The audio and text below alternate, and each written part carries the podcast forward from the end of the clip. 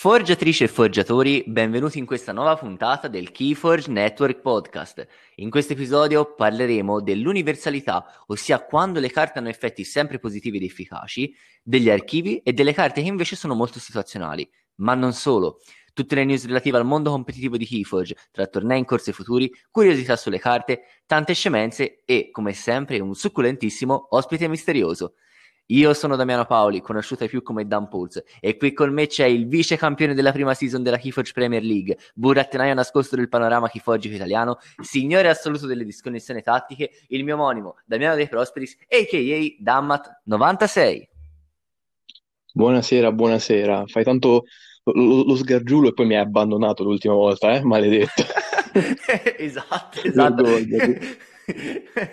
Ma cosa da abbandonato? Sono stato, sono stato rapito e, e, ho vissuto un'esperienza esoterica, quindi guarda, cioè, diciamo che eh, se, sei tu che mi hai abbandonato nel ma, momento ma, di difficoltà. Vai tranquillo che l'esperienza esoterica l'ho vissuta pure io, non ti preoccupare. Non ti preoccupare. quindi, senza direi stare troppo a, a perdere tempo, via subito con le news. Cosa ci racconti di bello? Vai libero. Allora, vi racconto di bello degli aggiornamenti sulla Premier League. Allora, si, è ufficialmente iniziata la top 16 della Premier League, eh, delle due persone che potevano qualificarsi oltre me, quindi Alberto, Sodfly e Ecco Edo. Purtroppo Alberto non ce l'ha fatta, ha perso la sua partita contro Vince T, mentre Ecco Edo ha vinto contro, contro Air Daily, quindi segnando un bel punto nell'Italia-Germania di questa seconda Premier League. E quindi adesso si comincia, questa settimana avremo proprio la partita eh, Ecco Edo contro J-Power, e dall'altra parte ci sarò io contro Narmed Goat. Il, la, la, cosa brutta è che siamo vicinissimi nel tabellone, talmente vicini che se vinciamo ci becchiamo. Ecco, perfetto. Quindi abbiamo Quindi due italiani che se vanno avanti si beccano. Si beccano... Perfetto. Sì, vabbè, guarda, preferisco che ci becchiamo in top 8 che, che in top 8 vanno gli altri due, quindi... Onesto. Vediamo il lato positivo. E nel mentre, nel mentre, è stato svelato il, il formato della Premier League 3 eh sì. un formato particolare che, che, ha già fatto, nonostante sia appena uscito, ha già fatto tanto parlare. Eh, perché sarà un sealed survival. Spieghiamo velocemente, anche perché non è così chiaro, eh? dobbiamo dire, no, esatto. non è così esatto. chiaro da, da come, è stato come è stato posto. E per, e per, non è così chiaro vuol dire che non ci si capisce proprio una mazza. e la cosa chiara è che, che ogni giocatore riceverà 25 deck, 5 per ogni set, quindi 5 di Kota, 5 di, Hawaii e così via, e dovrà selezionare da, da, ognuno di questi 5 per ogni set un mazzo, quindi avrà un mazzo per ogni set. E con questi 5 mazzi affronterà un survival. Ora, il funzionamento di questo survival è mistico, è mistico. Abbiamo provato a rileggerlo più volte, ma mm, saremo stupidi noi, ma non lo capiamo. Si parla di portare ogni turno due mazzi si parla che ogni, ogni mazzo quando perde viene eliminato come un normalissimo survival, però non è chiaro se sarà una specie di cosa in cui una sorta di ogni turno tripletta, in un certo senso, in cui io scelgo due mazzi, porto ad esempio il mio Kota e il mio VC, incontro Damiano che gioca il suo Mass Mutation e il suo DT, e semplicemente giochiamo con questi due mazzi una BO3. Potrebbe essere così da come è scritto, esatto. eh, però non si capisce perché se io vinco la mia partita, che succede al Mazzo Damiano? Viene eliminato, ok, ma, se deve vincere contro di me, lui deve vincere sia con quell'altro che contro il, con il primo. Esatto. Quindi non è stato eliminato, perché torna in gioco in un certo senso, però poi alla fine del turno viene eliminato. Boh. Non è ben chiaro. diciamo che per Vabbè. come si capisce, sembrerebbe che il portare due mazzi sia messo soltanto per rendere più veloce il formato, perché se ognuno portasse un solo mazzo sarebbe un survival con cinque mazzi, che con tipo, quanti sono 50 partecipanti, durerebbe tipo 10 vite e mezzo. Sì, sì. Quindi... Praticamente diventerebbe Keyforge Premier League 3 4. Esatto, esatto. Eh. quindi si pensa che uno porta due mazzi, così che appunto eh, se uno perde perde due mazzi, quindi ne ha subito tolti due, e se uno vince o ne perde zero o ne perde comunque uno, in modo tale così da rendere il formato più veloce. Quindi si pensa sia così, quindi di fatto è un uh, best of three che non è, cioè, che è mascherato, ma non è un, è un survival a due mazzi singolo in un, cioè racchiuso in, un, in una manche di fatto. Io capisco così. Boh, boh, mh, vedremo e vedremo come sarà aggiustabile esatto. questo formato perché ecco, diciamo che non ha colto grandi, grandi ore da parte dei, secondo me, degli altri giocatori. Secondo me, io dico, i, i miei, i miei due sense, sense sono che eh, secondo me non è brutta come idea, cioè il sealed con tanti mazzi è divertente, secondo me ovviamente oh, eh, se uno poi sbuccia la bomba, bravo, però ho visto, mh, mai dire mai, con tanti mazzi, con un pool di mazzi così grande puoi sempre beccare il counter, quindi hai visto, non è così scontato secondo me. E poi anche quello, il sealed bisogna vedere come viene fatto, io non so se cioè, se da che cioè, viene preso il pool di mazzi di tutti i mazzi esistenti? Eh, non si sa, spero che non sia, non sia totalmente casuale, ma ci sia un, eh, penso, un Deus Ex Machina dietro. Eh, io penso che verrà spero. fatto un pool di mazzi molto ampio, però di mazzi che si possono definire abbastanza bilanciati, forse, anche se bilanciati non sono mai. Lo spero. Però io penso... Lo spero, lo spero.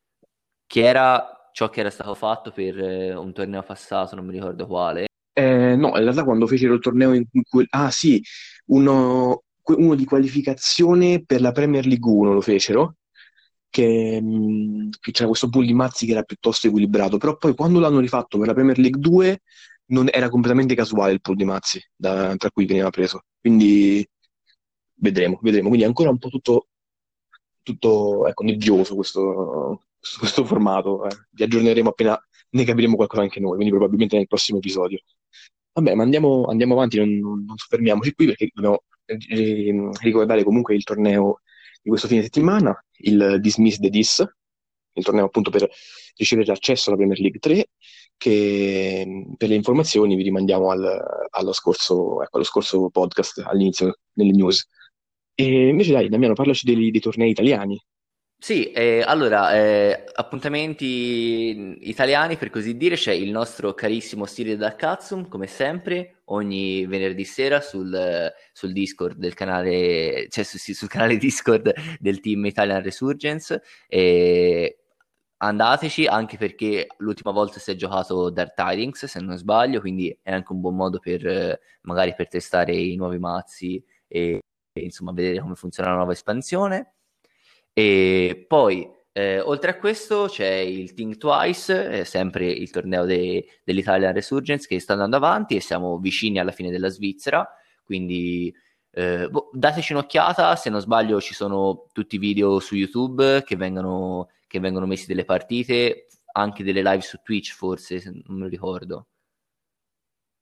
Sì, sì, ogni tanto viene caricata la live su Twitch del Esatto, quindi ci sono anche le, le, partite e poi ovviamente per la top poi ci sarà ancora una maggiore copertura, quindi se volete vedervi delle partite, se non sbaglio c'è stata un, un discreto quantitativo di flame e sale tra due, tra la, tra la, la coppia di, di, rivali più famosa sì, italiana, sì, se non sbaglio, Landolina e Martini. Esatto, esatto è appena, è appena appena uscita la, la, trilogia del Flame, esatto. che vede praticamente primo, come primo episodio eh, Martini flemmare sotto un, so, e, e, commentare una partita di, di, Landolina. Nel secondo episodio Landolina commentare una partita di, di Martini e a breve uscirà l'esclusivo terzo episodio finale di, di, questa trilogia del Flame che non vi spoiler esatto. quale sarà il tema. Quindi... Però non perdetevi l'articolo che sono esilaranti. Esatto. Cioè, io, io ho visto mentre registravano e stavo morendo. Quindi insomma è tanta roba e soprattutto direi che ci avviciniamo sempre di più al primo maggio che è il giorno, eh, eh, la data di apertura delle iscrizioni al secondo torneo delle ISOC che come tutti sappiamo, ma se non lo sapete ve lo dico ora, saranno adaptive. Quindi scaldate le meningi, iniziate a allenarvi, iniziate a testare il vostro mazzo adaptive e consumatelo fino a conoscere ogni suo segreto più recondito perché ci sarà da pensare sculare con i vincoli, giocare in mazzo all'avversario senza capirci un cazzo, tutte queste bellissime cose che fanno parte della drafting. esatto. Quindi state pronti perché ci sarà davvero da fare a manate dure e, e vabbè, avendo qui un grande giocatore da adaptive con me, eh, di sicuro anche lui penso sia in un discreto hype. Più in ansia, devo dire la verità, ecco. perché c'è... Un'aspettativa su di te. È ansioso. Mamma. Io annuncio di già ora c- circa il primo maggio, dovrebbero esatto. orientativamente il primo maggio le iscrizioni. Sì, eh, esatto, eh, annuncio di già ora che, che se, se Damat porta Wispiria di nuovo io non parteciperò. Bene. spiega, ancora, ancora rosica del, del, del 12-0 preso in, in quattro partite. non ci sono prove. Come no? Ci sono i video. no, no, ma non ero io, un altro, c'è un altro Damiano, che è il terzo Damiano. Eh, da, terzo, Damiano, quello, quello Damiano De Paulis, sì, sì. De Paulis, vabbè, quello, quello, esiste veramente, quello è stato veramente creato nei vari tornei, quindi vabbè, e... non ci prolunghiamo in cazzate, andiamo, andiamo, avanti. Esatto, direi che le news sono state snellissime, abbiamo finito, quindi possiamo andare alla nostra bellissima, amatissima rubrica senza nome in cui vi sparacchiamo le nostre curiosità eh, così di flavor e di gusto sulle carte.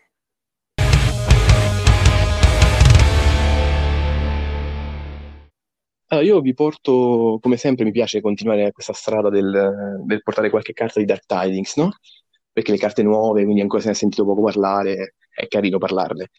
E andiamo nel, nel regno dei nostri amatissimi Sanctum, quindi di, dei cavalieri. E infatti parliamo oggi, faccio sorpresa a Damiano che non lo sa, ma parlerò di due cavalieri, non di uno.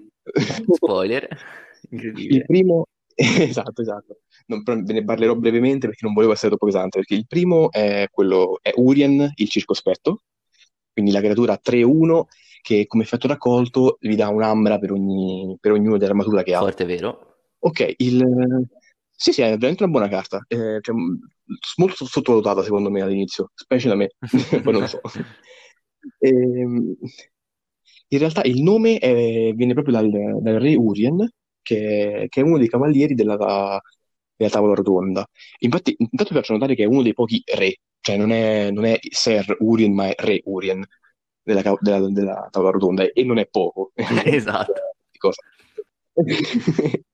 e, e, soprattutto non è soltanto un personaggio leggendario appunto del ciclo di, arturiano, ma è anche un, eh, cioè, un re realmente esistito e senza che vi sto qui a raccontare la storia appunto della, della figura storica, eh, vi dico semplicemente che ci sta che si chiami il circospetto, dato che ha subito non pochi tradimenti e, e, e, e cose, e, furti vari da, ecco. da figli, fratelli e, alleati. tanto che è stato ucciso in realtà, assassinato da, da un suo alleato, quindi cioè su ordine di un solleato ovviamente. E, riguardo il ciclo arturiano invece vi sottolineo soltanto il fatto che è un personaggio, cioè non è uno dei, dei cavalieri di serie B della tavola rotonda, ma diciamo che è abbastanza, è abbastanza famoso dato che è, è il, il, marito cornuto di Morgana, quindi oi, oi, oi, oi, ha, ha, ha un ruolo... e, poi, e, poi, dici perché si chiama il circospetto. Ecco, esatto. Cioè, viene tradito da ogni lato, tanto cielo. Eh. Invece, riguardo appunto la, il flavor text, eh, dove dice appunto di stare attento, cioè, se, se vedete anche l'immagine, no? lui è seduto sopra una, uno, uno, scrigno, uno scrigno pieno d'oro, e, e, il flavor text proprio fa riferimento a quello lì, no? Eh, se mi ricordo bene, dice qualcosa ehm, come tipo, eh, lontano, proteggerò, ecco, proteggerò questo denaro a costo della mia vita. E riguardo questo in realtà non c'è, non ho trovato nulla, sarà proprio un riferimento riguardo i vari tradimenti che ha ricevuto a destra e a sinistra, ma niente riguardo il denaro, ecco. Però... E il secondo, il secondo cavaliere invece ve lo, ve lo liquido in 5 secondi, solo per questo l'ho aggiunto, perché, perché, è una carta di, di Dark Tidings che mi piace tantissimo, ma fa schifo a tutti, che è il Serbevor. Bello! Quindi è l'1-5, uno di forza 5 di armatura, con provocazione. Questo non ha niente da dire in realtà. Cioè, eh, adesso che fatto tutto quanto il pippone sul Cavaliere della Tavola Rotonda, questo addirittura è un, è un altro ser, quindi è sicuramente un Cavaliere della Tavola Rotonda? No, semplicemente è l'accostamento della parola ser, con la, che appunto è il Cavaliere, e, mm, quindi è il titolo, e Bevor. Bevor che significa, mm, sarebbe le, la parola inglese che ricopre eh, quella parte di armatura che si utilizza per coprire il collo e la parte bassa della testa. Quindi è semplicemente la parola inglese che indica, che indica l'armatura. Fine, nient'altro da dire. ok, vabbè, direi che una bella carrellata su, sui no, i, gli, ama, ama, amatissimi Cavalieri Santum e io invece porto una carta... Sì, praticamente da me la conte Esatto, io invece porto una carta amatissima, forse una delle carte più forti del gioco, di su una, una comune che ogni volta che la trovi sei felice di giocare, ovviamente sto parlando di Bad Penny. Infatti, la carissima Penny, odiata da tutti, allora c'è tantissime cose da dire. La prima cosa è che, ovviamente, vabbè, Bad Penny si riferisce a un modo, è un, un termine gergale, insomma, eh, così colloquiale usato in, in, inglese, e praticamente si riferisce a, a, una moneta falsa, cioè tipo a una moneta truffata. Ed è un termine antichissimo, tant'è che già tipo dal 1400 ce n'è traccia in, in, in certi poemi anche famosi, quindi insomma è una cosa che è da tanto tempo che è entrata nell'uso eh, parlato, e appunto perché ai tempi ovviamente mh, praticamente per, per, indicare una cosa che ora si usa per de- riferirsi anche a una persona, magari, eh, vi leggo la definizione, proprio dice una persona eh, o una cosa che è eh, unpleasant, quindi tipo, mh, cioè che non ti fa piacere che ci sia, quindi fastidiosa, oppure con una brutta, re- con una brutta reputazione o eh, non voluta, specialmente una che e questa qui è la cosa fighissima, specialmente una persona che riappare eh, più di una volta ripetutamente in un momento sbagliato. E già qui si capisce che la cosa del tornare in mano non è un caso che abbia il nome Bad Penny, lei, esatto, lei. perché c'è il, la frase famosissima, diciamo, eh, che è un modo di dire in inglese che è a bad penny always turns up, significa quindi un bad penny riviene fuori sempre. Questo perché ovviamente quando c'erano le monete false le monete false rivenivano fuori sempre perché uno se ne accorge subito che c'è e più se, però ovviamente la gente non è che dice guarda c'è, c'è, una moneta falsa la metto da parte no la tira comunque sotto banco cioè la fa la prova comunque a svenderla, a, a darla comunque come se fosse una moneta normale. Quindi le monete false rivengono fuori sempre e continuano a circolare. E, e quindi c'è questa, è la frase tipica, appunto, che, che più in generale, in senso per dire metaforico, significa che le cose cattive eh, rivengono fuori sempre, nel senso, cioè, quando una cosa va male è probabile che ricapiti, nel senso, è, è proprio un modo di dire, capito? Eh, oppure che se una persona è negativa si rivelerà sempre ciò, cioè non è che se una persona è quello, quello, rimar- quello è, è, e rimarrà, capito? E arriverà fuori. Ed è il modo di dire. La cosa bellina è che nel modo di dire c'è ovviamente eh, c'è il modo di dire, cioè nella catchphrase c'è questo modo di dire che ovviamente invece dice a penny saved is a penny earned, in inglese dice a bad penny saved is a bad penny earned, quindi ovviamente aggiungono il, il bad penny, eh, perché c'è questo modo di dire che è famosissimo, che è l'italiano che si, può che si può tradurre, non lo so eh, se c'è un modo di dire equivalente, però insomma è un penny salvato e un penny guadagnato, che è il tipico modo di dire che diciamo premia la... Eh, come si può dire, eh, la parsimonia e il saper risparmiare i soldi, capito? E loro ci hanno messo a bad penny, eh, ovviamente citando la carta e facendo questa commissione tra due, tra un modo di dire negativo e invece un, un motto, un proverbio positivo. La cosa ancora più figa è che ovviamente la carta quella di, eh, che conosciamo tutti di Mass Mutation, Red Penny, la cosa bellina è che Red eh, è un modo di dire anche, è una parola gergale, un aggettivo che significa tipo eh, figo, cool, ganzo, una cosa del genere, tipo, capito? È un modo di dire eh, giovane, capito? Tipo, eh, cazzo, ho sentito sta canzone, eh, This is Red, tipo, questa è figa, è cool, capito? E hanno messo invece che Bad, Red, quindi Red Penny e nella descrizione ovviamente dice che eh, nella catchphrase dice che eh, un penny è ancora meglio se è rubato piuttosto che risparmiato, sempre quindi a, per così dire, a ampliare il modo di dire. Quindi secondo me è molto, molto bellina, molto figa la cosa della bad penny che si riferisce a, al punto alla cosa che riviene sempre fuori e infatti ti ritorna sempre in mano e quindi molto bellina secondo me. Ma ha fatto rivalutare Bad Penny che, che come tutti penso odio, come tutti un po' la odiamo, però alla fine dai, un po' gli si vuole bene alla povera Bad Penny. No, non è vero. No, dai, ma come ho fatto tutta l'infiocchettata e poi me la stronchi così, ma povera Bad Penny, dai. Ma è vero. Ma lo so, ma è un meme, dai, ma, ma le vuoi bene, cioè, dai, è, è, è cute, dai. Cioè, non... Poverina. No. E dai, passiamo alla seconda parte appunto del, del podcast, ecco, facendo entrare, come al solito, il nostro ospite segreto.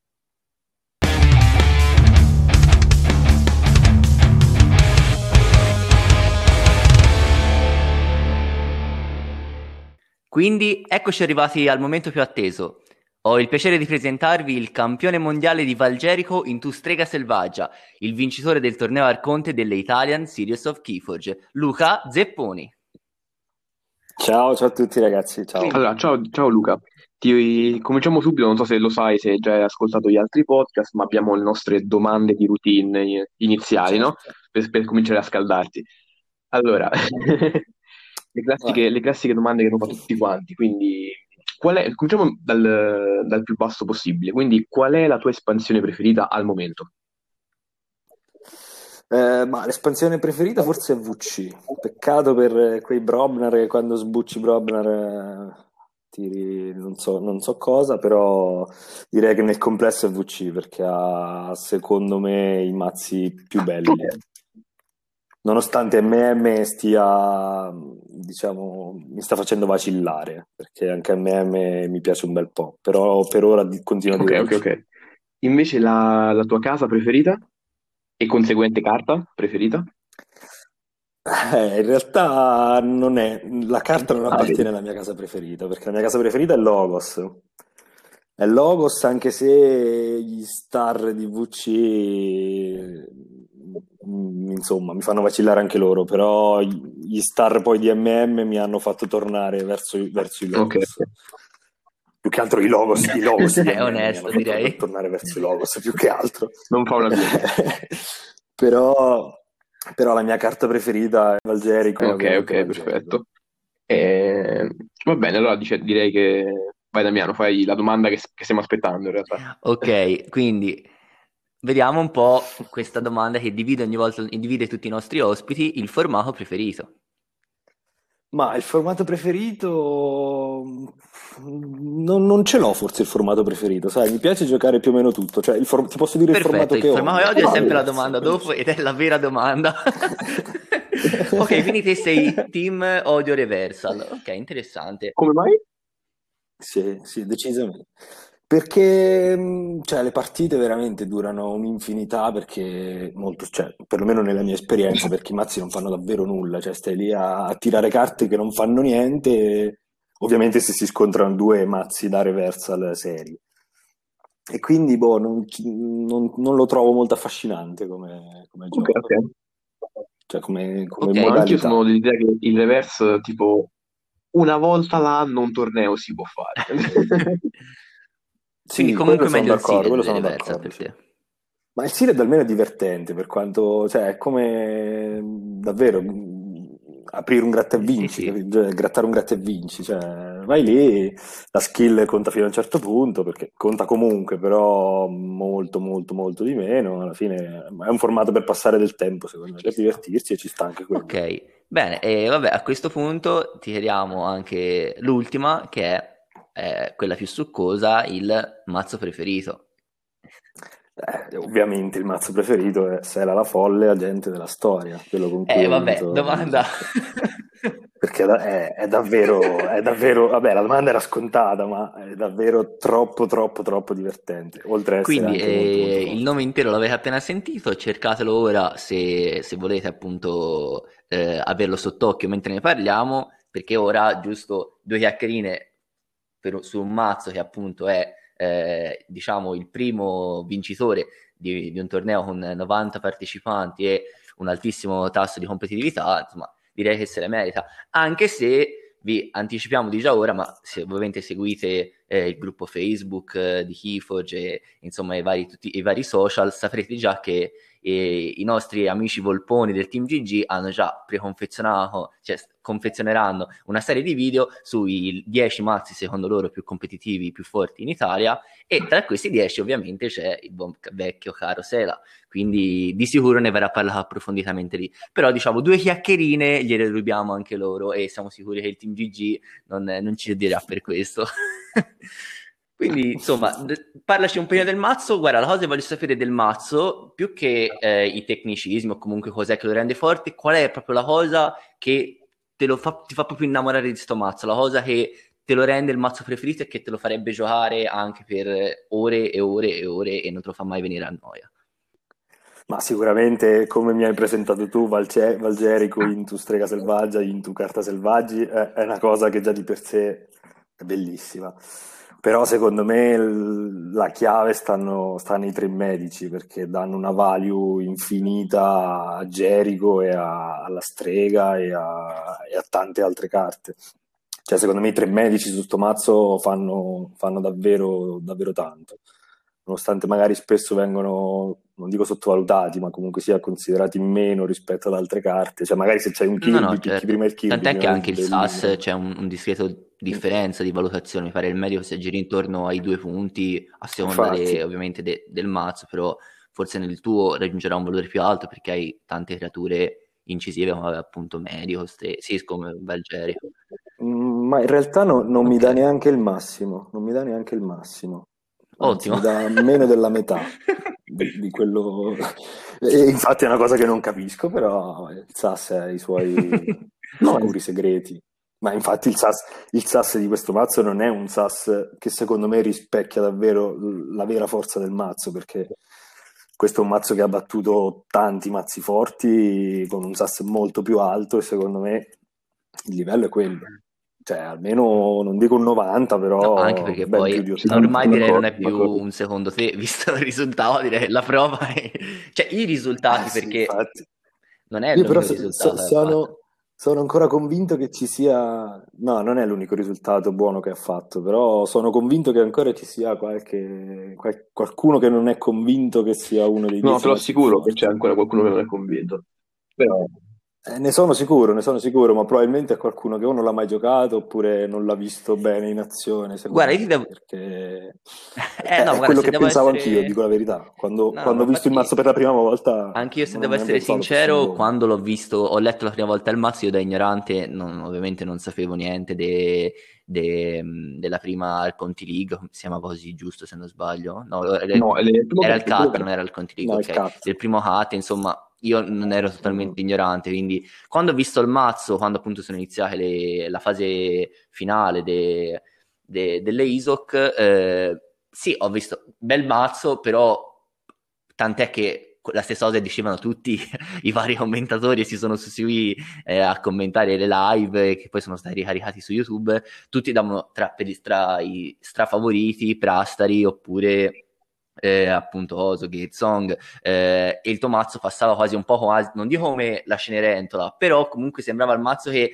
quasi fosse un gradino sotto, sì, un pochino un gradino sotto gli altri. Sì. E io quando ho letto la lista ho detto, sì, sì. sì, bello, cioè bella Valgerico con i medici, con la strega selvaggia, però ho detto, poi però mi sembra, boh, controlli un pochino poco l'ambra, non, sì, l'Ambra la, le fa, però comunque se poi si prende una vratta, non, come risponde, insomma, tutte le sue domande. Eppure poi dopo direi che ha smentito tutti, tutto e tutti perché, eh, insomma, direi che ormai eh, la forza del mazzo è indubbia.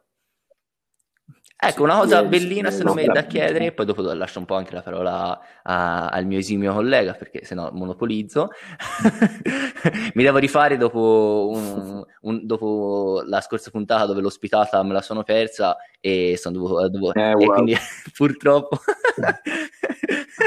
e quindi ora diciamo mi devo rifare. No, secondo me è una cosa bellina da chiedere secondo te da cosa perde il tuo mazzo? Cos'è proprio eh, le cose che quando vedi un mazzo avversario che ha certe cose, oppure una, anche solo una tipologia di mazzo avversario contro, dici ok, qui c'è il rischio di perderci. Perché ora non so se hai un win rate preciso eh, col mazzo, non so se ne hai tenuto traccia, se... Il win rate eh, di, di Crucible, diciamo, è eh, okay, quindi, appunto, 80%. Quindi, circa. Certo, certo, quindi su ovviamente davvero tante mazzi perde delle partite, quindi mi chiedo quali sono quelle cose che ti danno certo. davvero tanta noia che appunto ti fanno preoccupare in un matchup. Ma diciamo che non ha tantissimi matchup sfavorevoli, secondo me. Molto spesso quando perde è perché si incarta, la, cioè si incarta il mazzo. Perché non avendo speed può capitare che fai delle, delle manate esauri inutili, magari nel momento sbagliato, e questo ti manda totalmente la partita, cioè la perdi per forza. Mm, però ovviamente non avendo tantissimo controllo Ambra, un rascione fatto bene, ma deve avere, mm, più che altro deve avere tanto controllo campo, mi può mettere davvero in difficoltà. Però sottolineo che deve essere un rush con tante rimozioni, perché sennò non, certo. non è detto che, che, che soffra. Quindi appunto eh, quando Gale Song, come sappiamo, ti, te, ti, ci sei scontrato tante volte, quindi eh, si sapeva che l'esito in realtà era abbastanza in bilico, però te come matchup come lo reputavi? Come un matchup negativo oppure eri abbastanza confident? Insomma, quando sei arrivato in finale hai, hai tirato sul sospiro di sollievo o hai detto che cazzo pure, pure, pure, pure, no, pure in finale me lo devo beccare contro accidente chi so io No, beh, Gersong è un mazzo enorme sicuramente. E diciamo che prima della partita ho fatto un po' la tattica della piangina. Quello, vabbè, ormai è, insegnano tutti. Che... perché, eh sì, sì, sì. Sono partito la, la, la, prima partita della finale, sono partito in una maniera allucinante con eh, sei carte star su sette, tra cui Jericho e Medico, e quello ha fatto la differenza perché secondo me Gersong mi, mi, dà parecchia noia perché rascia tanto e, e ha do, doppio portale, cioè ha, ha, delle rimozioni serie. Quindi molto sarebbe dipeso secondo me da, da, dall'accesso alla biblioteca suo, cioè dipende, dipendeva da come girava quell'accesso secondo me per fortuna non gli ha girato bene come gli ha girato bene nel, nell'ultimo turno della Svizzera. Mamma mia, ha fatto due turni di accesso da, da, 14 carte. Da 14 carte li ha fatti davvero. Solo, onestamente sembravano di più a guardarli, eh. Ah, forse di più, forse di più, no, forse hai ragione. Tra i wormhole e le alterazioni, cioè, ha fatto davvero il disastro. Sono rimasto allibito proprio. E quindi, memory di, memory di quella partita, la finale l'ho approcciata un po' con, con un po' di sconforto, diciamo. Però poi, diciamo la verità, cioè, mi ha girato bene a me in finale, devo essere sincero, perché anche la seconda partita mi è entrato il tributo Six Emper. Insomma, erano due mazzi che secondo me si, se, se la giocavano. Non è, non è che il mio ha vinto 2-0, quindi è superiore al suo assolutamente, secondo me era una, un matchup equil- abbastanza equilibrato, secondo me, leggermente a favore suo, secondo me, però diciamo la fortuna mi ha aiutato. Sì, sono d'accordo, sono d'accordo. È stato, sono quelle, cioè, alla fine un mazzo con poca speed, quando parte bene si sente, cioè fa, fa proprio tanto, fa proprio tanto eh, male. Sopra, soprattutto questo mazzo, se era la folle, se parte con Jericho sì. strega e non riesce a rimuovere subito cioè, gio- gio- gioco un'altra partita, gioco un altro gioco io, cioè, faccio quello che voglio, gioco cazzo, esatto. chiamo star, raccolgo quei sauri, chiamo sauri, raccolgo le star selvaggi. Ma faccio... è quello che rende secondo disastro. me fortissime le Ingram del tuo mazzo, non tanto, uh, non so come funzioni onestamente eh, il punteggio su doc della, della, carta Ingram, però credo che dia mh, un punteggio maggiore, maggiore più, sono più è il numero, non so, forse di catture nel mazzo, di creature importanti che devi proteggere.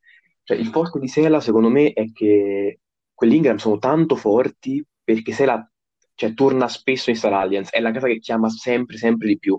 Cioè, Star Alliance è la casa che chiama sempre, molto di più delle altre, perché i, selvaggi li, li, chiami, ok, apparecchi per mettere la strega, per mettere il pampaga, fai il richiamo alla natura e c'hai le mimicry che servono appunto per gestire le situazioni scomode. I sauri veramente li chiami per fare tributo Six Emper e poi basta, perché ci tiri, tiri le phalanx fuori casa, quindi i, i, i sauri sono una casa che tiri con Gerico, se puoi. Sì, sì, se puoi, se sicuramente. Poi è, è, è, un sauri di enorme supporto, perché ha tipo tre creature in croce, mi pare. Cioè, eh, okay. tre, tre, esattamente tre, cioè il Gallim, l'Oduak e, e l'oratore Sauri, esatto, cioè, quando, quando, chiami, quando chiami Sauri ti metti lì, fai l'oratore a fianco all'alberello, fai il tributo sull'alberello, Phalanx ancora sull'alberello e poi addio all'alberello con Six Emper, quindi di solito è quello che succede quando chiami Sauri. Sì, infatti il bello è anche fare oratore su Chan o esatto. medico, quindi inizi a usare roba fuori casa, proteggere... Eh, esatto, è proprio un classico eh. mazzo in cui che non ha speed, ma ha un house cheat mostruoso. cioè, sì, è l'house cheating, il bello di questo mazzo è Se riesce cheating. a rimanere quella board dentro è finita, comincia a fare qualsiasi cosa. Sì, sono d'accordo. Poi nel, nel, meta precedente, diciamo, dopo mm-hmm. UC, era davvero, era davvero devastante perché quella Meteora che sembra una carta schifosa, ma in realtà io con tre Sauri a me non mi fa male quasi per niente. E nel meta che c'era allora dove i Sauri dominavano era, era molto impattante, quindi anche quello secondo me faceva la differenza all'epoca. Adesso un po' si è mitigata la cosa, visto che i Sauri ci sono nel, nel meta, ma un pochino meno Però diciamo che questo mazzo secondo me è un anti-VC anche. Sì, ci può stare, ci può stare. Io mi ricordo quando ho giocato le prime volte il tuo mazzo, per, per, perché mi piace molto, quindi l'ho giocato spesso. mi ricordo benissimo una volta in cui mi diedi la, letteralmente la meteora nel viso, mettendo la luce degli arconti su Jericho. Fu molto divertente. eh, sono, sono, un altro errore che, in cui sono incappato anche più di una volta. Sì, sì, le prime volte fuori casa e giocare fuori casa con Jericho, l'oratore. Mamma. Quindi dico, vabbè, inizio a fare le porcate, invece l'oratore fa diventare tutti sauri, quindi comunque sia esatto, fuori esatto, non riesci a usarlo. Pure io, cioè, che quindi è un errore ci vai per forza. abbastanza comune. Una volta, una volta ci vai per forza. Sì, sì, sì, Bene, sì. non so Ehm, se ti hai qualche dai. domanda, se no, boh, non so. No, passiamo subito all'argomento del giorno, che poi comunque possiamo agganciarlo, no? Sì, assolutamente. E, bah, praticamente l'argomento del giorno è questa cosa della quale io ho abbastanza premura di parlare, che secondo me è una delle poche cose che il buon vecchio SAS non ci dice, eh, o meglio, ci prova a farlo dando dei range di valori alle carte, appunto, come sappiamo.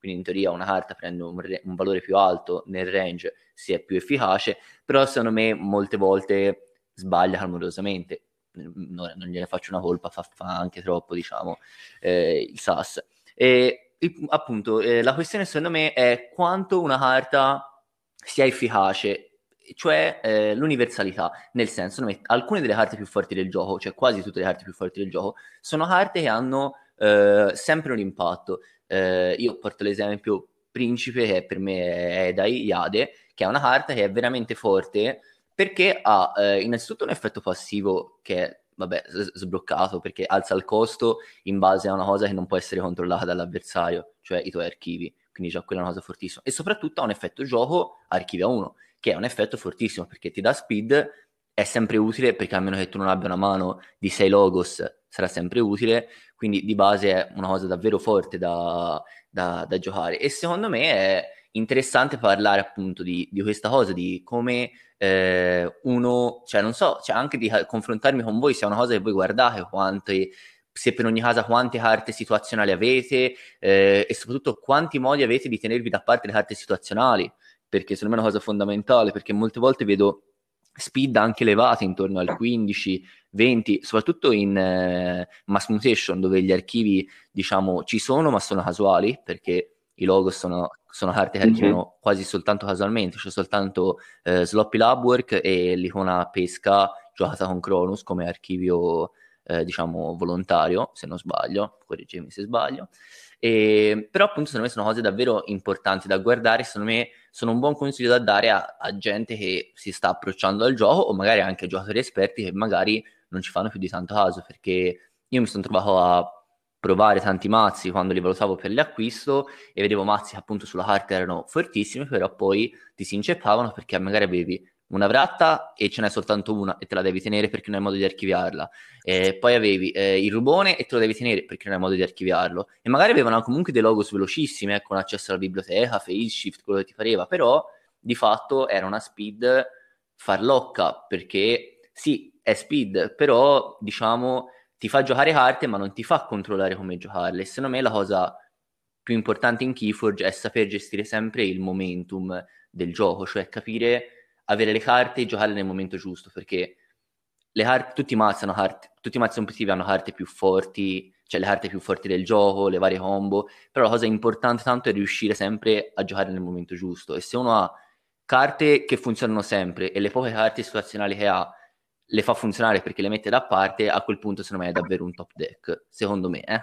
Questa è un po' la mia opinione. Quindi niente, questo è l'argomento. Direi che ho infiorettato fin troppo la presentazione, quindi lascio anche la parola a voi se avete esperienze, anche partendo da Sela appunto, o di mazzi che avete, o di cosa ne pensate del, degli archivi. Insomma, ditemi voi, insomma, andate liberi. Lascio la parola per primo all'ospite, poi, poi mi aggrego subito.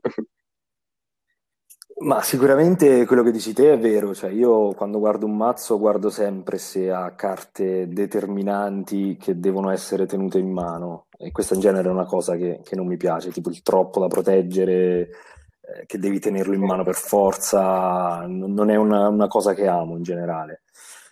E è evidente che se tu hai carte fortissime in qualsiasi situazione. La prima che mi viene in mente, dopo quella che ti citato te, per esempio, è Richiamo della natura. Cioè, Richiamo della natura è una carta che in qualsiasi momento la giochi della partita, cioè non sbagli mai, danni non ne fai mai.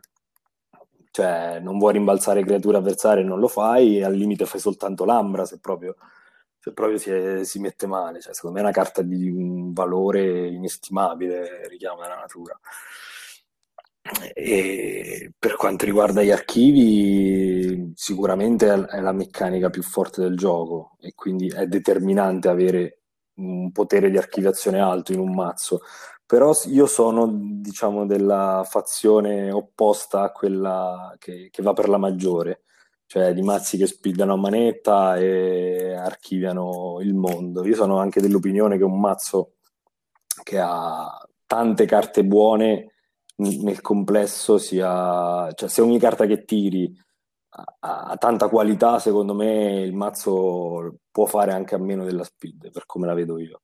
E Sela forse è un, un esempio di questo, visto che speeda con due carte, ok che se rimangono in campo magari speedi tutta la partita, però è fondamentalmente un mazzo che non ha speed. E quindi questo è testimone del fatto che ogni carta che tira, bene o male... Certo, sì, sì, ma infatti è appunto giusto, cioè appunto si ricollega quindi... a quello che, che, intendevo io, certo che appunto, cioè secondo me i mazzi o hanno eh, una speed tale che ti permetta di le carte che hanno impatto, che sono situazionali, di tirare al momento giusto, o se no è un mazzo che ha così tante carte di impatto, come appunto Sela, che ha davvero pochissime carte situazionali, tra, tra virgolette sono direi tributo e 6M perché in cui l'una senza l'altra è molto, cioè è quasi di, di fatto ingiocabile, direi, cioè, penso che tu pochissime volte, proprio quando sei costretto, perché magari sei dietro e stai arrancando, tiri il tributo, ma di base cerchi sempre di tenertelo per ovviamente giocare la combo. Sì, sì, sì, sì. Il tributo cioè, è quella eh, carta però, a parte quelle due carte, davvero hai altre, appunto, 34 carte, non so se c'è qualche altra eccezione che te tendenzialmente non devi mai tenerti in mano. E, e in questo... Al massimo i limiti. Al massimo, eh, esatto. Esatto, sì, certo, però comunque sono davvero poche carte e secondo me è una cosa fondamentale eh, nel momento in cui uno simula, simula, anche le mani che puoi avere. Se ti, ti rendi conto in una casa mm-hmm. di mhm. avere, magari hai già due carte morti, l'esempio principe ovviamente è Bad Penny, eh, che è una carta morta, ma magari se te c'è delle ombre fortissime, Bad Penny te la tieni, non è che dici, oh no, che schifo il mazzo, c'è Bad Penny, però metti, ti, ti capiti già un 2-2-2 in mano. E hai Bad Penny è troppo da proteggere, ecco, hai una casa che è morta, non la puoi chiamare, dovrai aspettare un altro momento, mentre se hai due carte di impatto in ombre, che ne so, appunto hai un monello che ruba uno e eh, un'altra carta che ruba uno, o che ne so, un, un, un ehm, come si chiama, una pedina sacrificabile, cioè dei danni, comunque qualcuno, un buio in sala che è una carta universale, perché ora di base, a meno che l'avversario abbia zero creature, che è un caso sì possibile, ma diciamo molto limitato, e comunque anche in quel caso un'ambra te la fai, quindi non è che hai perso qualcosa, di base ti fa sempre value. E a quel punto c'è un turno è completamente diverso, perché se te rubi uno e rimbalzi due creature all'avversario, è un turno ottimo. Se invece inizi a avere tante carte morte, perché appunto hai, che ne so, eh, troppo da proteggere, bad penny, eh, altre carte che sono situazionali, che ti devi tenere perché non funzionano sempre, e, e, allora dopo inizi a rischiare di avere più di una volta addirittura tre carte in mano, eh, quindi alla casa che dovresti chiamare perché magari hai 3-2-1, però di fatto o non la chiami e chiami la casa che ha due carte perché quelle due le puoi tirare, oppure la chiami e fai un turno schifoso. E secondo me queste sono cose che eh, vanno valutate perché la differenza, secondo me, i mazzi la fanno quando si vede come girano quando girano male. Perché quando il mazzo gira bene, anche un mazzo di merda e forse tira 5 carte della stessa, della stessa asa ogni turno. Quando però inizia a vedere 2-2-2, certo. poi dopo giochi un altro 2-2, poi 3-2-1. Ecco, se lì il mazzo tiene botta ed ha impatto, allora sì è un mazzo davvero forte, secondo me. E quindi, appunto, secondo me sì, è detto, detto giustissimamente che eh, molti mazzi che non hanno speed ma hanno carte davvero forti, come Sela, che hanno sempre impatto, un Ingram ha sempre impatto perché mal che vada si guarda se stessa, anche se non c'è niente, significa che ti campa e dopo puoi guardare altre creature, quindi è una carta che è universale, ha sempre impatto. E eh, sono cose importanti, certo. Ecco, riguardo questo argomento, invece, secondo me, eh, appunto, quando parliamo di archivi, una cosa mi, di cui mi piace, piace, cioè, mi piace, notare è proprio la differenza degli archivi, come abbiamo detto, tra VC e MM, dove sono due espansioni, cioè due set, uno consecutivo all'altro, in cui c'è stato più, il più grande salto per quanto mi riguarda. Perché mentre in Cota avevamo sia mh, carte come accurata approssimativa, e carte come Smoco e archivio accesso casuale, e, oppure lo stesso Mobius Scroll, che comunque in un certo senso sporcava gli archivi spesso e volentieri, perché era difficile che chiamavate Logos e vi archivavate due carte Logos, cioè non era poi un gran turno. Ecco, eh, quindi già Cota aveva un po' e un po'. In VC la maggior parte, mi sembra quasi, quasi tutti, se non tutti, gli archivi sono controllati, cioè sono, sono carte che archiviano singolarmente. E, Sì, sì. Cioè, l'anacleto al massimo è incontrollato se l'avversario comincia a spararti appositamente alle creature a fianco all'anacleto per far 50 archivi. Ok, sì, ma non, che- non penso succeda una cosa del genere. Ehm, No, poi sto dicendo non c'è nemmeno in bucina Cleto, No, Esatto, stavo per infatti, stavo per dire, stavo facendo un check mentale tipo ok c'è un atleta in VC e non l'ho mai trovato da nessuna parte No, ok aspetta. fortunato Damiano No, no, mi stavo parlando di Awa, invece tipo, in, in Awa sì, c'è una Cleto, ci sono gli Y, da YX, no? Tutti e due quelli piccoli che archiviano casualmente. sì, E ok, sì, sì. mentre in VC proprio davvero non c'è, cioè Jade No, è proprio una carta pura che ti archiva la carta che vuoi te, la mette lì e stai tranquillo. Sì, Eh, ma tant'è che i logos di VC, mh, secondo me, sono mh, una casa davvero forte per quello, perché hanno una quantità di archivi perfetta che è veramente assurda. Cioè, già soltanto Tau Tau e Iade, che sono due comuni, e sono delle Sì. carte che già hai trovato quello e quasi praticamente fatto il mazzo, perché controlli Fireboard, Speedy e controlli Ambra con solo due carte, di fatto, e già con quello hai fatto il mazzo. Se poi dopo ci metti anche gli altri, appunto, vari archivi che ci sono, eh, le interazioni che hai con essi e, e poi ci metti anche, non lo so, eh, gli sparetti che ci sono e tutte le cose interessanti, sono proprio quello che fanno eh, i logos di VC forti forti, secondo me. Eh sì, infatti cioè, il logos di VC prende le carte situazionali e le mette da parte e dice Esatto. ok, aspettate il momento vostro. Il logos di MM dice boh, archivia quello che ti pare che poi quando archivio ho 20 carte e tiro Sì, tutto. sì. Cioè, Tira tutto, sì, sì. tira tutto. Sì, sì, il, sì. il logos di MM fa vantaggio pesante di carte, Sì. non fa Sì, sì. quello che fa, cioè non mette da No. parte la carta situazionale, fa letteralmente vantaggio di carte. Tu non stai a pensare a cosa ti archivia, tanto quando scarti code encoder, che ne sai che ti si archivia? Quando tiri indagine critica, che ne sai? Cioè, è Esatto. completamente analogico. Sì, sì, è, è quantitativo versus qualitativo ed è una cosa veramente diversa. eh, e secondo me eh, lo proprio tutta l'espansione Mass Mutation ha- è molto più di, di sciame, cioè di, di sciamare carte, di, di prendere vantaggio di carte tirando tante cose, perché hai icone danno, quindi hai le, cioè le icone danno, no, hai le icone bonus, insomma, quindi tiri carte che hanno già di suo, magari sono potenziate perché hanno delle icone, quindi prendono già value. Hai tutte le carte che interagiscono con le icone, eh, che vabbè, Anfora Cattura è quella più famosa, ma che ne so, puoi avere anche il nucleo di fissione in logo, cioè ci sono tante carte che interagiscono con le, con le icone e che quindi danno value a una carta anche solo per tirarla. L'infomorfo, ci prendi sopra l'icona pesca, c'hai Cronus, lo tiri, te tiri, tiri roba e vomiti proprio carte prendendo vantaggio.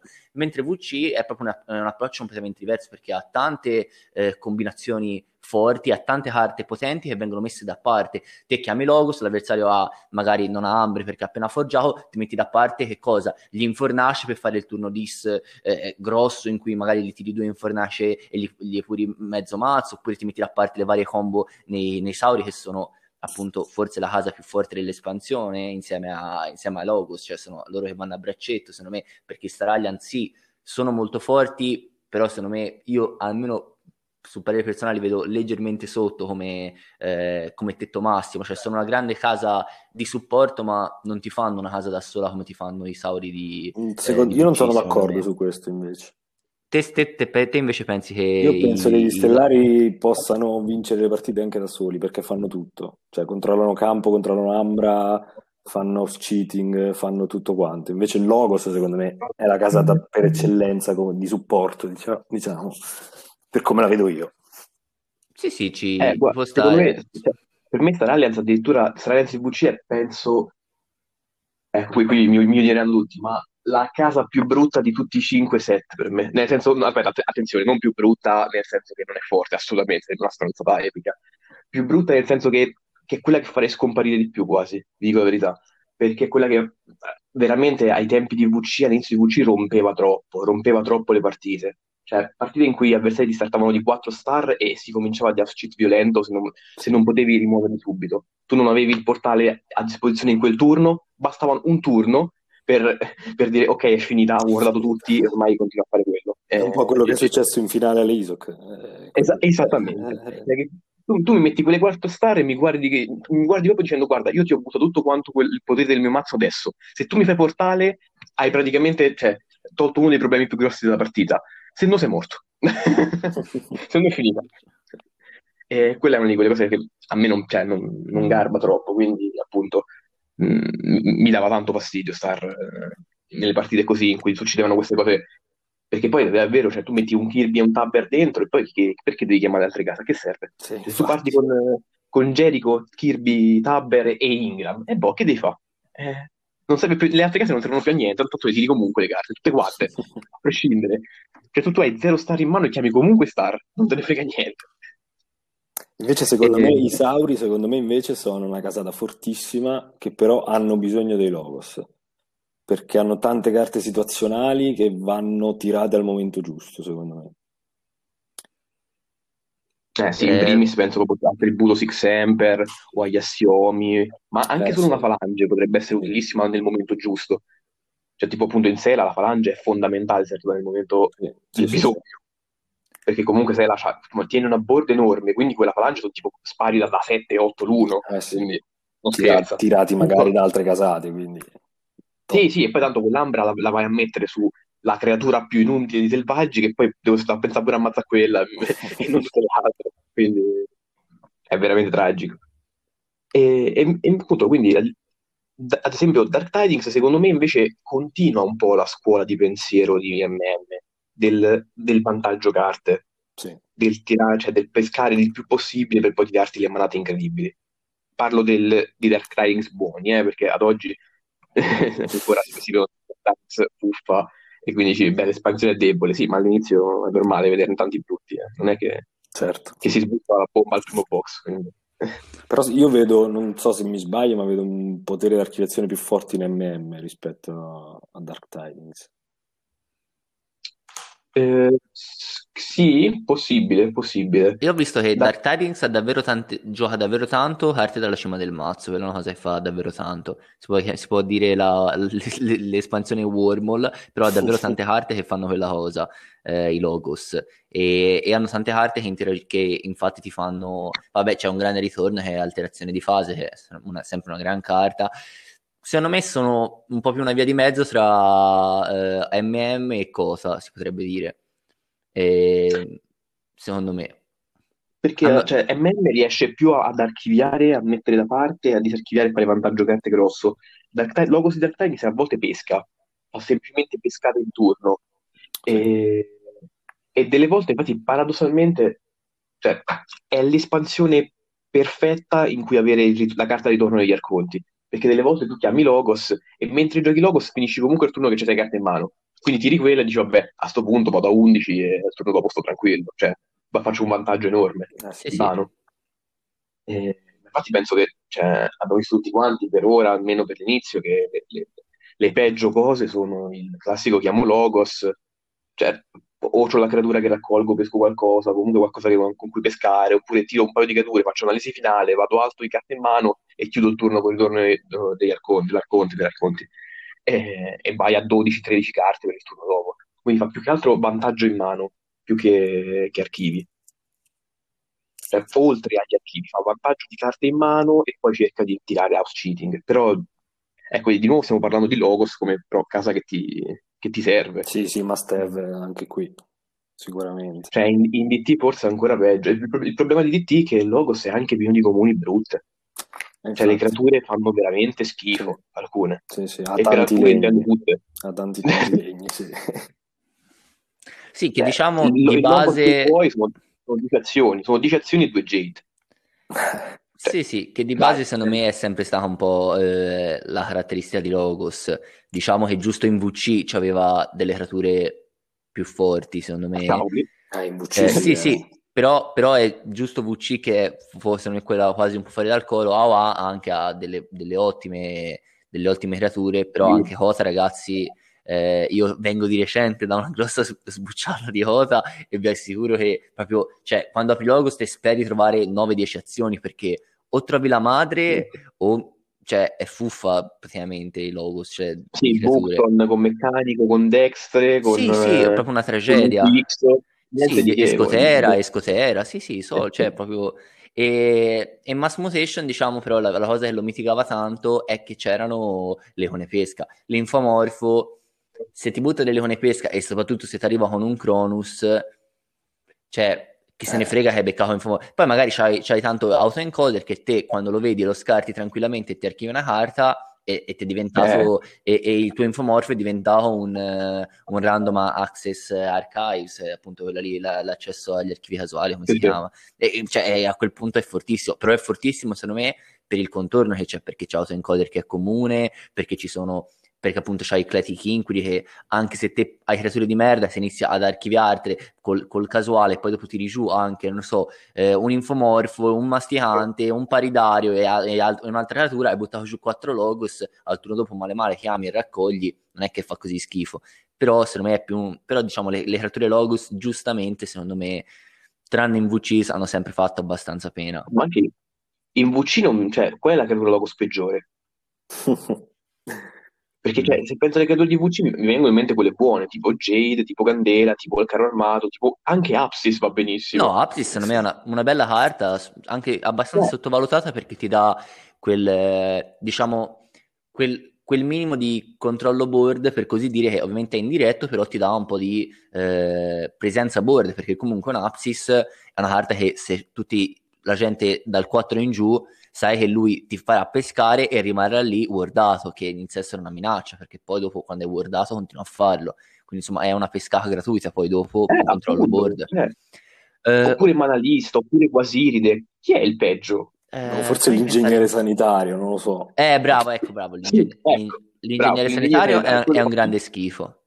Ma poi in realtà non, cioè, fa schifo, però insomma c'è di peggio nelle altre casate. No, vabbè, ovviamente, ovviamente sì, però diciamo che quando trovi due o tre ingegneri eh, sanitari... non sei contento, non sei contento, sicuramente. Sì, sì, ma cioè, in genere l'ingegnere sanitario quando lo metti in campo nella board logos ha lo stesso, lo stesso effetto dell'argoma rinforzante, cioè lui non muore finché non rimane esatto. da solo, perché è l'ultimo che cioè lui non, te ne frega niente proprio. Quindi seguite il consiglio di Damat, nuova combo, quando avete oh, i sauri con callipigio, non lo mettete su automa, cioè non cercate automa ah, col callipigio, no, senso? cercate il sa- ingegnere sanitario col callipigio, è lo stesso effetto, ve lo garantiamo.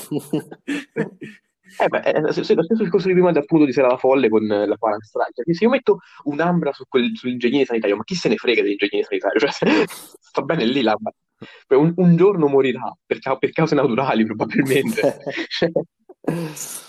Io di sicuro non ci perdo un attacco su quel coso, piuttosto raccolgo, tanto in campo no è uguale. Quindi... Onesto.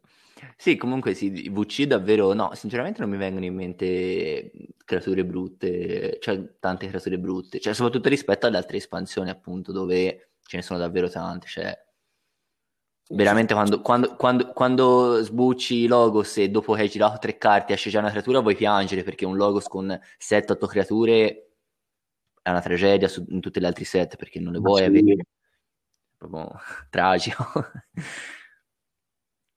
Sto pensando, sto pensando ad altre creature Logos eh, schifose ma non mi vengono, ti giuro. No, ma sono forti, sono forti.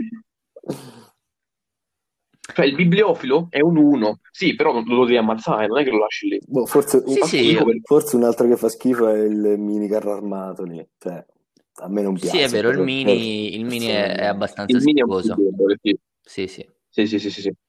Però almeno il, il, mini sai che ti evita, ti evita le sportate di primo turno con i 4 Star Alliance, almeno quello butti giù, sì, dai. Quello, quello, sì, quello sì. Almeno cioè, a, se l'avversario ti, ti, ti, vomita 5 creature in un turno, 3 le devi mettere per forza una a fianco all'altra. E quindi almeno il carro armato fa qualcosa. Sì, diciamo che comunque eh, è, molto no. meglio, è molto meglio di... cioè molto sopra la media di quelle degli altri set, quello di sicuro. Sì, non è... Eh, ma anche il tecnico del Wormhole, che è una comune che secondo no, me è forte. Sì, sì, sì diciamo che io in ogni espansione in cui c'è, c'è Edai, io la chiamo la sindrome di Edai. Ogni volta che trovi una, una creatura dici: Ma perché non poteva essere Edai questo? Perché è quello che pensi, perché nessuno vorrebbe altre creature che non siano Edai. Cioè, perché non è che dici mm, buono, però questa comune, dai, ci sta bene. No, cioè, nel senso, se uno potesse trovare 5 Edai, troverebbe, cioè uno dovrebbe quelli sempre vorrebbe, non è che uno ci, ci pondera su queste cose. Quindi quello c'è sempre il rimpianto. Però però sì, anche il tecnico del Wormhole è una, è una carta simpatica nel senso, cioè è lenta oh, ovviamente, però fa il suo, non è che è così male, ti dà speed, ti fa, ti fa, nel caso ti fa giocare una Logos che ti snellisce molto il turno, perché se te giochi Logos dalla cima del mazzo nel momento in cui sta giocando Logos è meglio perché ti levi una Logos che dopo probabilmente sarebbe stata morta, perché è appena chiamato Logos, quindi... Certo. Sì, sì. Quindi è ottimo. Sì, salvo tirarti il trapianto dimensionale mentre c'è ucciso. sì. esatto.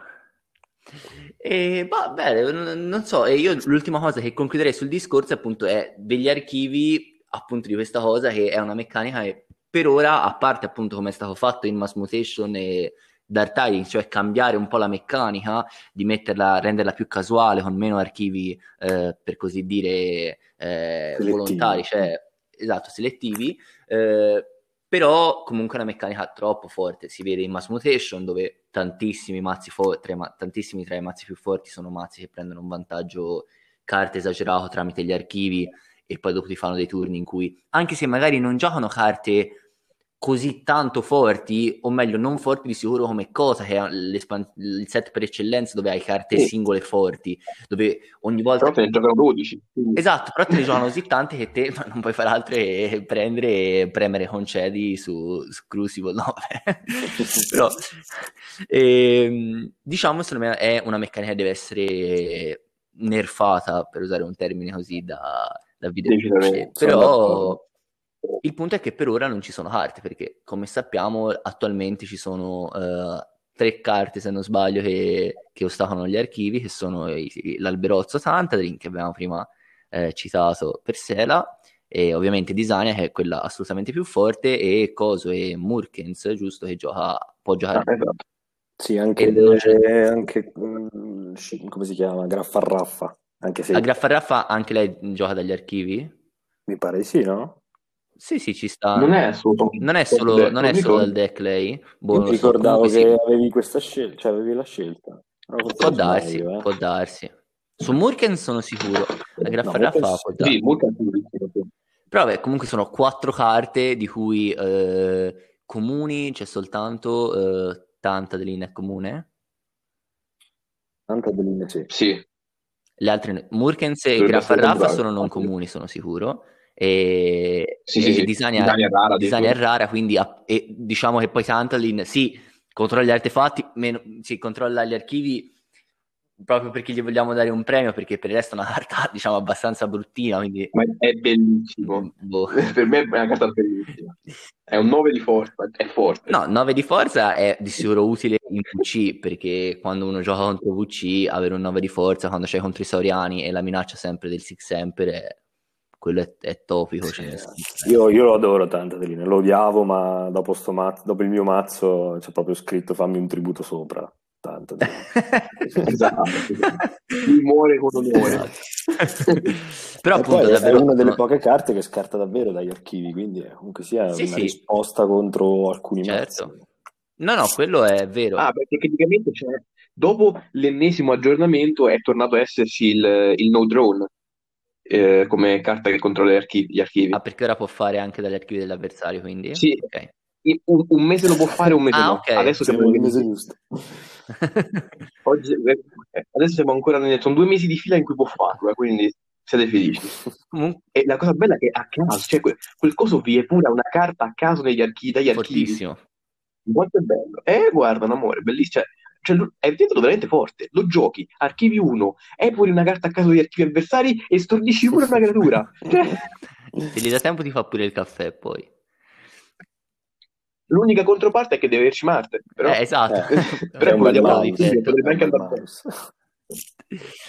Sì, comunque appunto, eh, non lo so, se voi delle idee su come, su quale potrebbe essere una carta giusta da inserire in, futura, in un futuro set, cioè, o comunque cosa ne pensate su questa cosa? Perché secondo me è, cioè, è lampante come gli archivi siano proprio una meccanica sbloccata, proprio secondo me sì. per come funziona Keyforge, cioè che è un gioco in cui eh, sì, è vero che eh, rigirando il mazzo alcune carte le puoi tirare a cuore leggero, però eh, riuscire a giocare le carte al momento giusto è davvero quello che ti fa, che ti fa vincere le partite. Ovviamente se hai carte eh, che devono essere giocate in un certo momento, se hai carte che funzionano sempre è l'altra categoria ed è un mazzo forte. Però secondo me attualmente i mazzi top sono questi, o mazzi che eh, hanno carte così tanto forti, così tanto eh, che fanno sinergia sempre, hanno sempre il massimo della value che l'avversario, cioè te che giochi il mazzo sei, cadi sempre in piedi perché come dirigi i giri sei sempre tranquillo,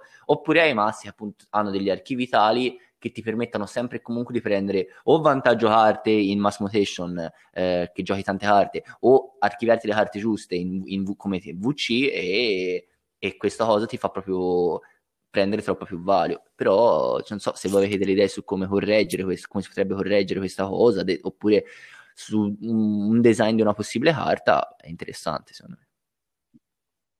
Eh, beh, guarda, io, cioè, io, io ti direi, guarda, in realtà il fatto, ad esempio, di Sania è una di quelle carte che mi turba, cioè nel senso, da persona che ha, ha avuto il coraggio di fare una tripletta con tre di Sania solo per, per stressare gli avversari, è una di quelle carte che averci contro mi turba tanto, perché dici, boh, gli archivi non li posso fare più con un criterio, devo buttarci roba a caso, non so quando arriva, eh, ora, preferisco avere la persona che ha una disegna con 5 su mare, così sono sicuro che gli archivi devo per forza sfanculare, tanto arriverai, arriverai in continuazione, che averne una che arriva una volta e poi basta. Che quindi non sai quando arriva, non sai quando potrai cominciare a fare gli archivi buoni.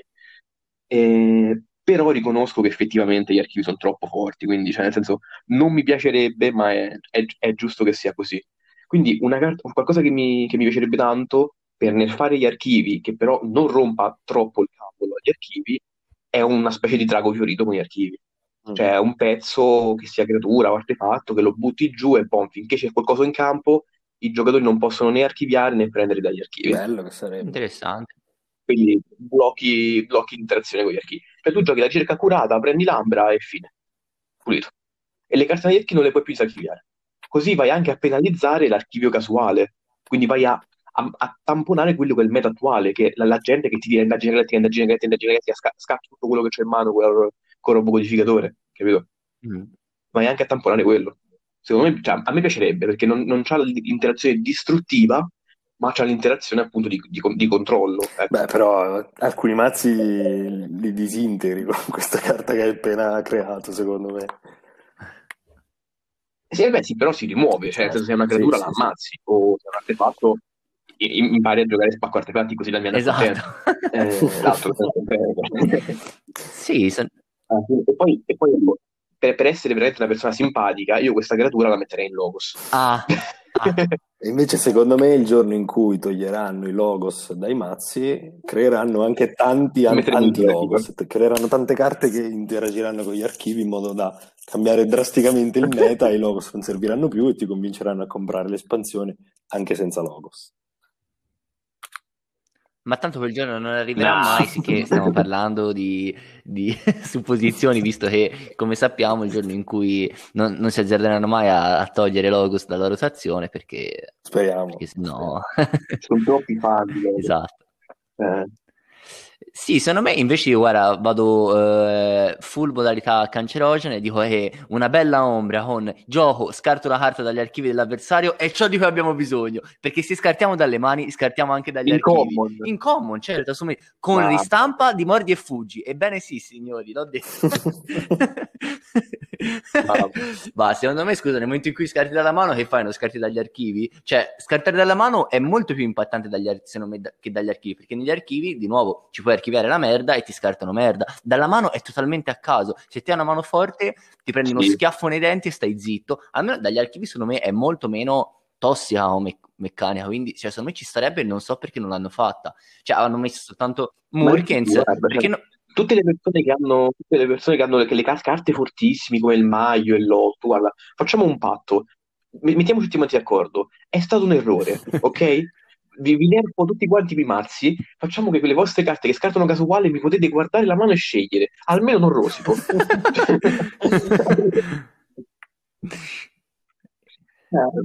Sì, oppure boh. secondo me anche un'altra tabellina potrebbe essere una specie di Tentacus oppure il, il, insomma, il cagnaccio il cagnaccio Amberspina è una cosa del genere tipo ne so ogni volta che l'avversario archivia una carta ottieni uno ad esempio in selvaggi boh sai che me ne frega il Thunder eh? cioè quella la risposta ma insomma ok però sai che me ne frega ok vabbè sì però insomma il Creative Inquiry eh, beh, insomma un, il tuo avversario ottiene due ambre ora inizia a essere un po' pesantina come cosa, secondo me, da, da giocare. Cioè, è una carta che comunque ti fa fare ambre e le fa fare nel turno all'avversario, cioè appunto, quindi gli, gli, gli favorisce mm-hmm. la forgiata, insomma, inizia a essere una carta non sbroccata, però che può dare noia a molti mazzi.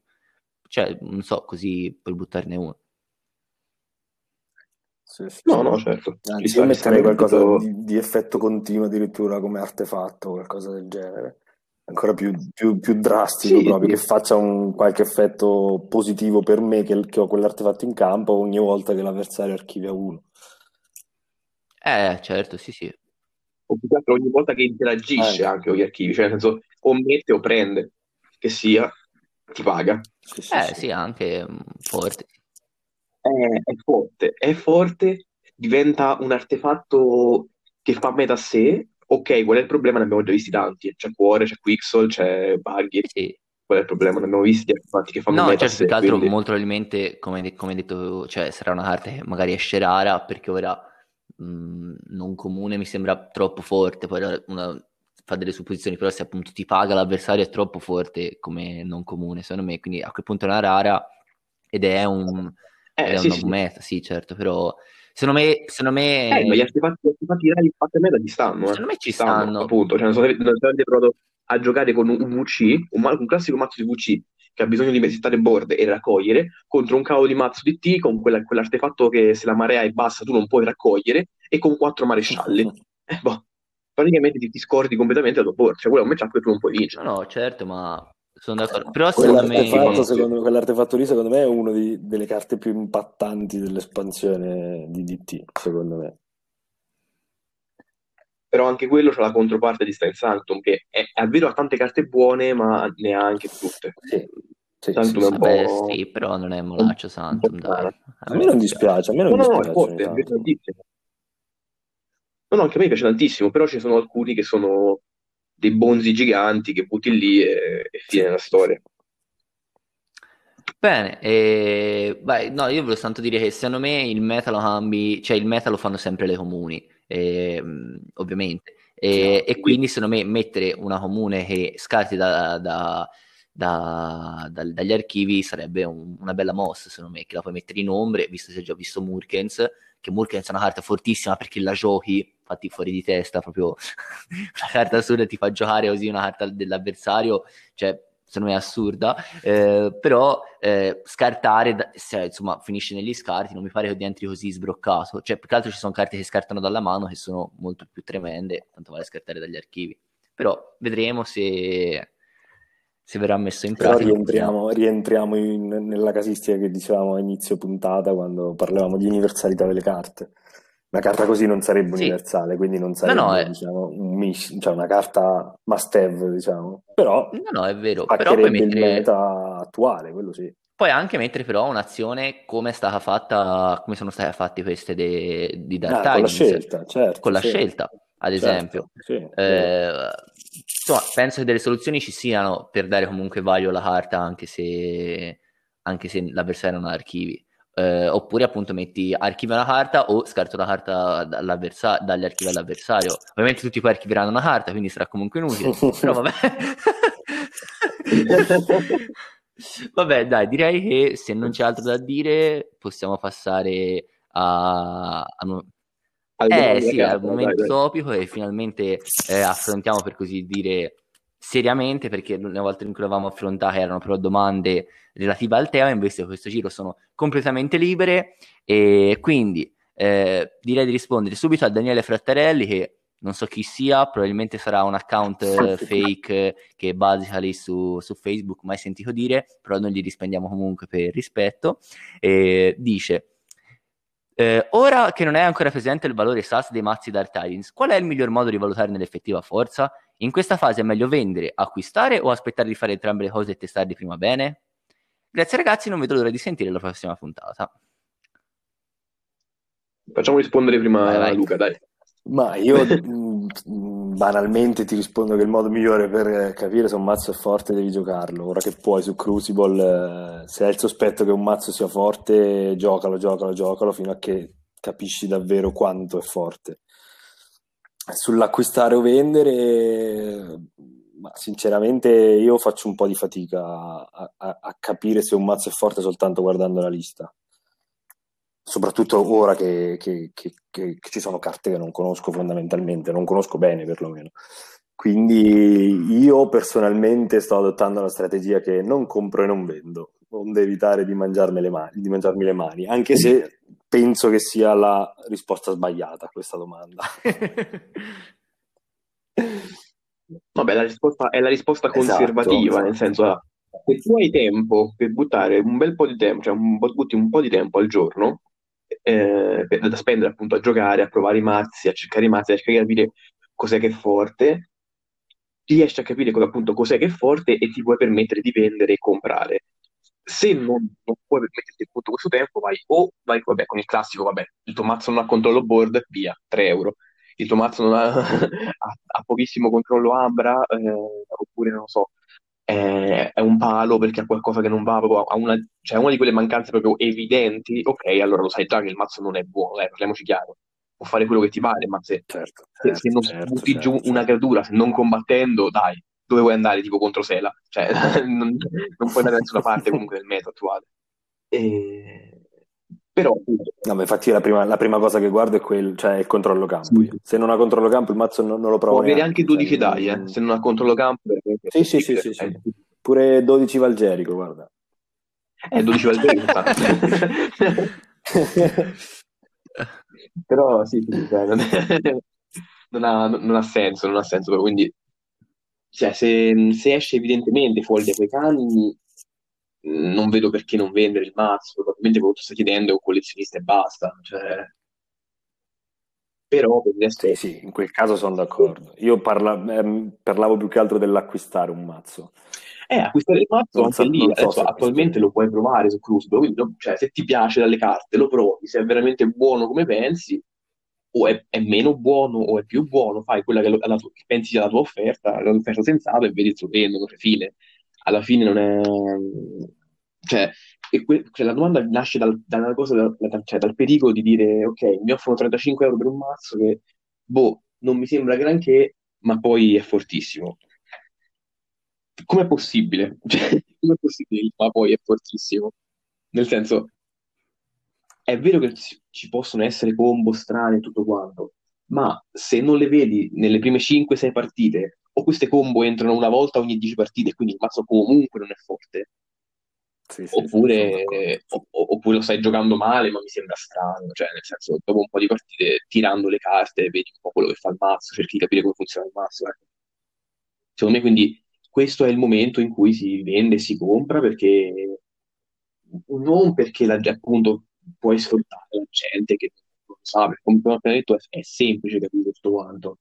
Quando sfrutti il fatto che la gente adesso sta sbustando 3-4 box, cioè se io trovo il, in un pacco di quattro box tre mazzi buoni, ma magari il terzo non ci faccio veramente niente e lo vendo senza problemi. Però è comunque un mazzo buono, capito? Quindi questo è il momento me, in cui si, si, può comprare perché ci si sta spostando tanto. Ecco. Ci sta, eh, io se devo dire la mia... Eh allora, eh, allora, valutare in effettiva forza, ovviamente penso l'unico modo sia provarli. Leggendo la, di- la lista, seguo il consiglio degli altri. Se non hai controllo board, proprio ne- oltretutto Dark Tidings espansione che non ha praticamente nessuna eh, vratta completa, cioè ne ha un paio, cioè ce n'ha una che è Logos l'analisi finale che distrugge tutto, però ha un, gro- ha un Esatto, cioè non perché in realtà è, distrugge tutto, però ha un grosso contrappeso, nel senso che è far pescare. Un esatto, quindi non la puoi contare. Eh, l'unica che mi sento di contare è forse Maelstrom, però anche quella di nuovo, se l'avversario ha tanti effetti gioco, eh, è un casino perché se li rimetti in cima al mazzo due Infornace, due Ronny o due Eda, insomma non è... Sì, gliel'hai tolti, magari gli hai tolto anche qualche creatura forte, però insomma eh, su altre cose magari non è che ti fa, ti fa proprio piacere tirarla. Eh, ovviamente però è fortissima contro le catture perché eh, contro i Sauri che hanno eh, Scutum e cavoli vari e Ludo è veramente forte quella carta perché rimettendo in cima al mazzo non si attiva nessun effetto distrutto e quello è davvero forte.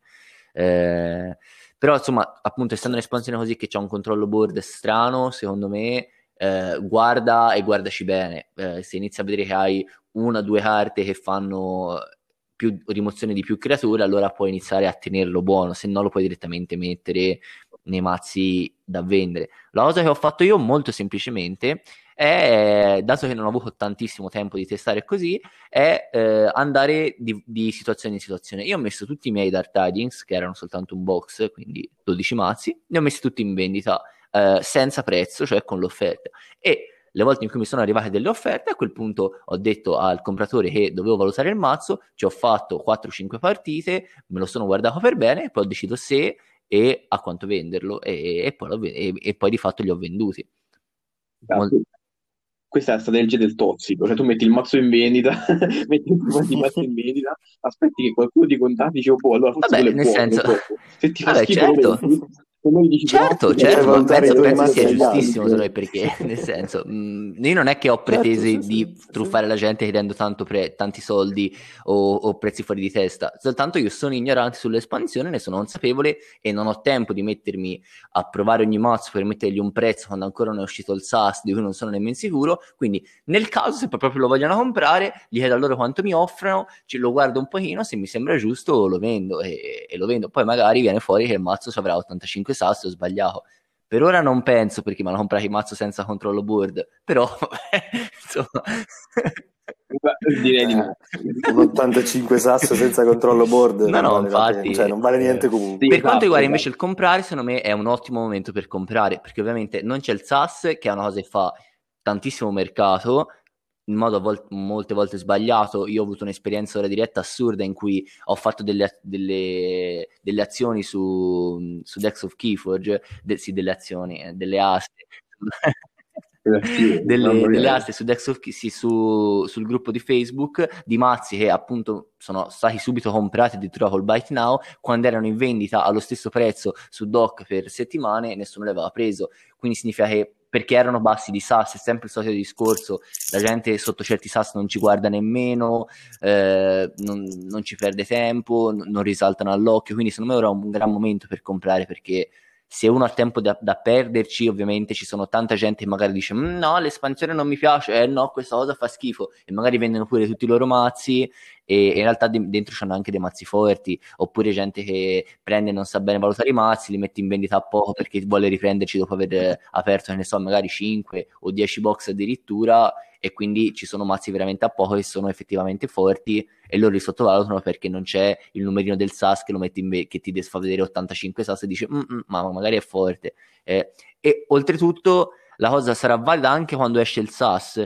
Guardate tantissimo nella fascia intorno al 70 di SAS perché tendenzialmente poi dopo i mazzi forti salgono tantissimo. Eh, con Massimo Tecci attuale ci sì, sì, sì. Ci sono tanti Come mazzi, il famoso l'esempio sì, sì. di Prastari che è stato comprato che Prastari era un 75, non vorrei dire una cavolata, di SAS tipo o una cosa del genere, e ora è 90, quindi... Sì, ma anche io ho mazzi che erano intorno al 70, ora sono...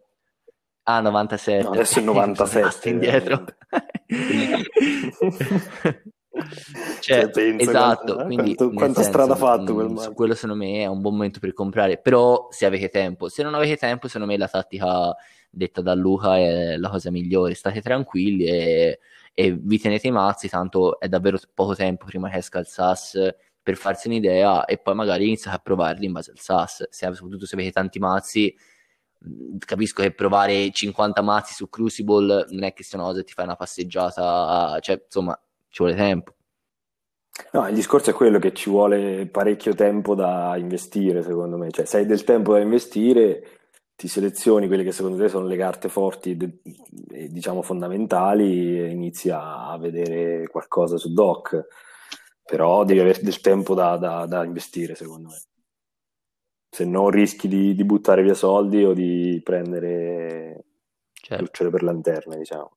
Sì, anche perché il mazzo, il mazzo che vedi che è, lo vedi subito che è forte, lo vedono subito che è forte anche gli altri, quindi quello salirà esatto. il prezzo, non è che non sarà il, il cluster appunto, non sarà l'offertone mega galattico che poi si chiama investimento per quello, perché stai, appunto, stai investendo, magari certo. sperti, magari ci Se fosse una scienza esatta saremmo tutti milionari con Keyforge, no, ora milionari è un po' difficile con Keyforge, però insomma comunque direi tu, sare, saremmo tutti lì a prendere e comprare sicuri, eh, questo, quindi cioè tanti giocatori esperti comunque, eh, nel senso non sanno bene come muoversi perché è oggettivamente difficile con una nuova espansione senza pure il SAS. Allora, mm-hmm. poi, eh, prossima domanda ce la fa Damiano Vesperini, quindi direi che abbiamo trovato l'ospite per la prossima puntata, che non allora, la fai una va. puntata con tre Damiani, scusa. Eh, facciamo il team Damiani, uno... Esatto. Esatto, quindi Damiano Vesperini PM guarda i messaggi privati e verrei contattato dall'entourage. e... allora, e ci chiede: Ombre di Dark Tidings vedrà mai il competitivo? Vedo un eccessivo ridimensionamento di questa casa. Mm. Interessante. Approvo, io approvo. Quindi cioè, bocciato eh, Dark Tidings. A me non convincono, cioè soprattutto le creature. Io vedo delle creature imbarazzanti. Le azioni sono anche forti, secondo me. Ma creature, non, non vedo creature forti a parte il monello malvagio, magari, o, o poco altro. Quello che alza la marea, che non mi ricordo come si chiama, quello molto Faie, faie filibustiere. Quello molto forte, molto però forte. vedo tante carte un po' mosce, secondo me. Partire da Francis, mm. capofila. Eh vabbè, quello, il miglior ristampa della storia proprio, Mamma. che odio. Tristissimo. Ma perché esiste? No, secondo me invece se lo ritaglierà il suo piccolo angoletto, per il semplice fatto che, proprio per quello che parlavamo prima, allora, i... questa espansione ha problemi di board, ma proprio grossi problemi di board control. Cioè, al... ha, quelle... ha, qualcuna board... cioè, ha qualche board clear. Diciamo che più o meno ogni casa in realtà ha la sua board clear particolare, come avevamo già detto, no? Che più o meno board clear, che cerca di avvantaggiare la, la casa stessa. Però non ci sono spari, non ci sono spari da nessuna parte. Cioè, io se apro un logo con tre per di scarica positronica sono contento, eh. Ah, sì, cioè, mh, mh, mm, non, ci sono, non ci sono spari, ma veramente. Cioè, Star Alliance c'ha, c'ha lo zap, fine. Non c'è più niente, cioè, non ci sono più blaster che sparano almeno quei due danni. Quindi Ombre si ritaglia quel, quell'angoletto lì, quell'angoletto dello sgusciare, il um, eh, scalpicimento, mi pare si chiami, quello che spara due sì. danni, sì. sì. Che comunque alza anche la marea se uccide. E si ritaglia quindi l'angoletto di, di quelle azioni lì che sono veramente buone, quegli sparini che fanno Bobby, Bobby Trap mi sembra ci sia ancora sì esatto che, sì. che, è uno sparo fortissimo per quanto mi riguarda sì, sì, esagerato esagerato come sparo e poi c'ha per quanto per, cioè, secondo me di artefatti buoni qualche artefatto buono prima fra tutti secondo la, la fontana la fontana, fontana è veramente forte, buona forte, sì. la teoria della goccia e, e qualche guarda, io non, non, le butto via alcune creature eh, perché cioè, una, una, delle creature che ho più dimensionato è Gas Gas Malone cioè fa schifo, ma fa talmente schifo che resta in campo e che quindi il suo rubo 1 lo fa. Cioè, mm, è una di quelle carte che comunque il suo rubo 1 lo fa. Il, uh, il Damerino è una creatura che devi rimuovere per forza, non lo puoi lasciare in campo. Cioè, è troppo pericoloso. Il, uh, coso, il ghiacciolo nel mazzo giusto è forte. Cioè, nel senso, se il tuo mazzo spara abbastanza, quel coso è forte, altrimenti è inutile, perché è Dio, ovviamente. E, ehm, lo shoulder ID è diventato carino perché c'è, c'è anche la, la, il meme con la miglioria, ok, però è comunque una carta che fa, ha sempre fatto il suo e fa ancora il suo, lo shoulder ID, per quanto mi riguarda. Cioè, la, è una delle poche provocazioni mh, nelle case, cioè, penso sia l'unica nelle tre case meta che sono appunto, penso, c'è logo, c'è, c'è il logo se Star Alliance, quindi non hai nessuna provocazione, almeno quello ti fa da provocazione. E non è poco, secondo me. No, e no, poi sono le carte, sì, le carte che fanno i rubini, cioè quella camminare sull'asse o furto saccheggio, è comunque una, sono carte che, singole che rubano uno, o anche ad Anzac, sì, sì. è una carta singola che ruba uno. Quindi... No, no, ma le, le, azioni mi piacciono, le azioni mi piacciono, però le creature ti dico, no, non mi convincono. Cioè, mi sembrano dei depotenziamenti di carte già, già presenti, tipo quella, non mi ricordo come si chiama, quella che combattimento ruba uno. E se la Willa Lorba con Umbra. Esatto, è un Umbra depotenziato alla fine. perché Sì, e sì, già, sì. e già Umbra non era tutta sta, sta gran carta, secondo me. Eh, però è Umbra depotenziato quando giochi contro Dark Tidings. Quando giochi contro un'altra espansione, assicuro che nessuno si metta a alzarti la marea per togliere l'illusione a quella cosa. Cioè, Certo, certo, certo, questo è vero. quindi diventa un po' più, ecco, un po' più interessante. Però è anche vero che le altre espansioni magari hanno un controllo campo superiore, togliere un Decisamente. 2 non è, non è così un'impresa difficile. No, cioè io, io vi faccio, cioè, ma vi ricordate le ombre di Bucce? Cioè, ma le, le bustavate solo buone le ombre No, assolutamente. No, no, tremende, tremende, mamma mia. Però nessuno ha la pretesa di dire che le ombre di VC siano forti. Cioè, possono uscire forti se trovi troppo tre ronni, eh, eh, allora ok. Eh, sì, Anche sì. queste possono Ma uscire forti, giorno- però in media L'altro giorno scarse. lì aveva postato un mazzo con 4 per di Inky Gloom e 4 per di Terran. Ma su, Un bel meme. No, top tier, top tier da reverse. Cioè. Eh sì. No, secondo me, allora io eh, l'avevo già detto, forse non so se nel podcast l'ho detto, però io sono un grande difensore di queste ombre perché allora le azioni mi piacciono davvero tanto. Mm, quello lo dico sinceramente, praticamente c'è il ritorno di sussurri che è sgusciare di fatto. Forte. Eh, esatto, eh, che è comune, quindi ottimo. Poi c'è camminare sull'asse che è praticamente una specie di scarica, è vero che non spara, quindi è peggio di scarica, eh, però ci sono scarpe di cemento, un altro sparo che ti alza la marea è ottima, c'è comunque eh, il controllo artefatti perché c'è la ristampa di Borrow, c'è quello che ti fa usare l'artefatto che è un accesso cavolo. remoto, ci sono tante ambre stampate, eh, artefatti buoni, tante anche rare, ottime secondo me, cioè quella lì che ti dà due ambre eh, e ti ripristina le ombre, cioè insomma ci sono tante carte interessanti anche nelle, ra- nelle rare.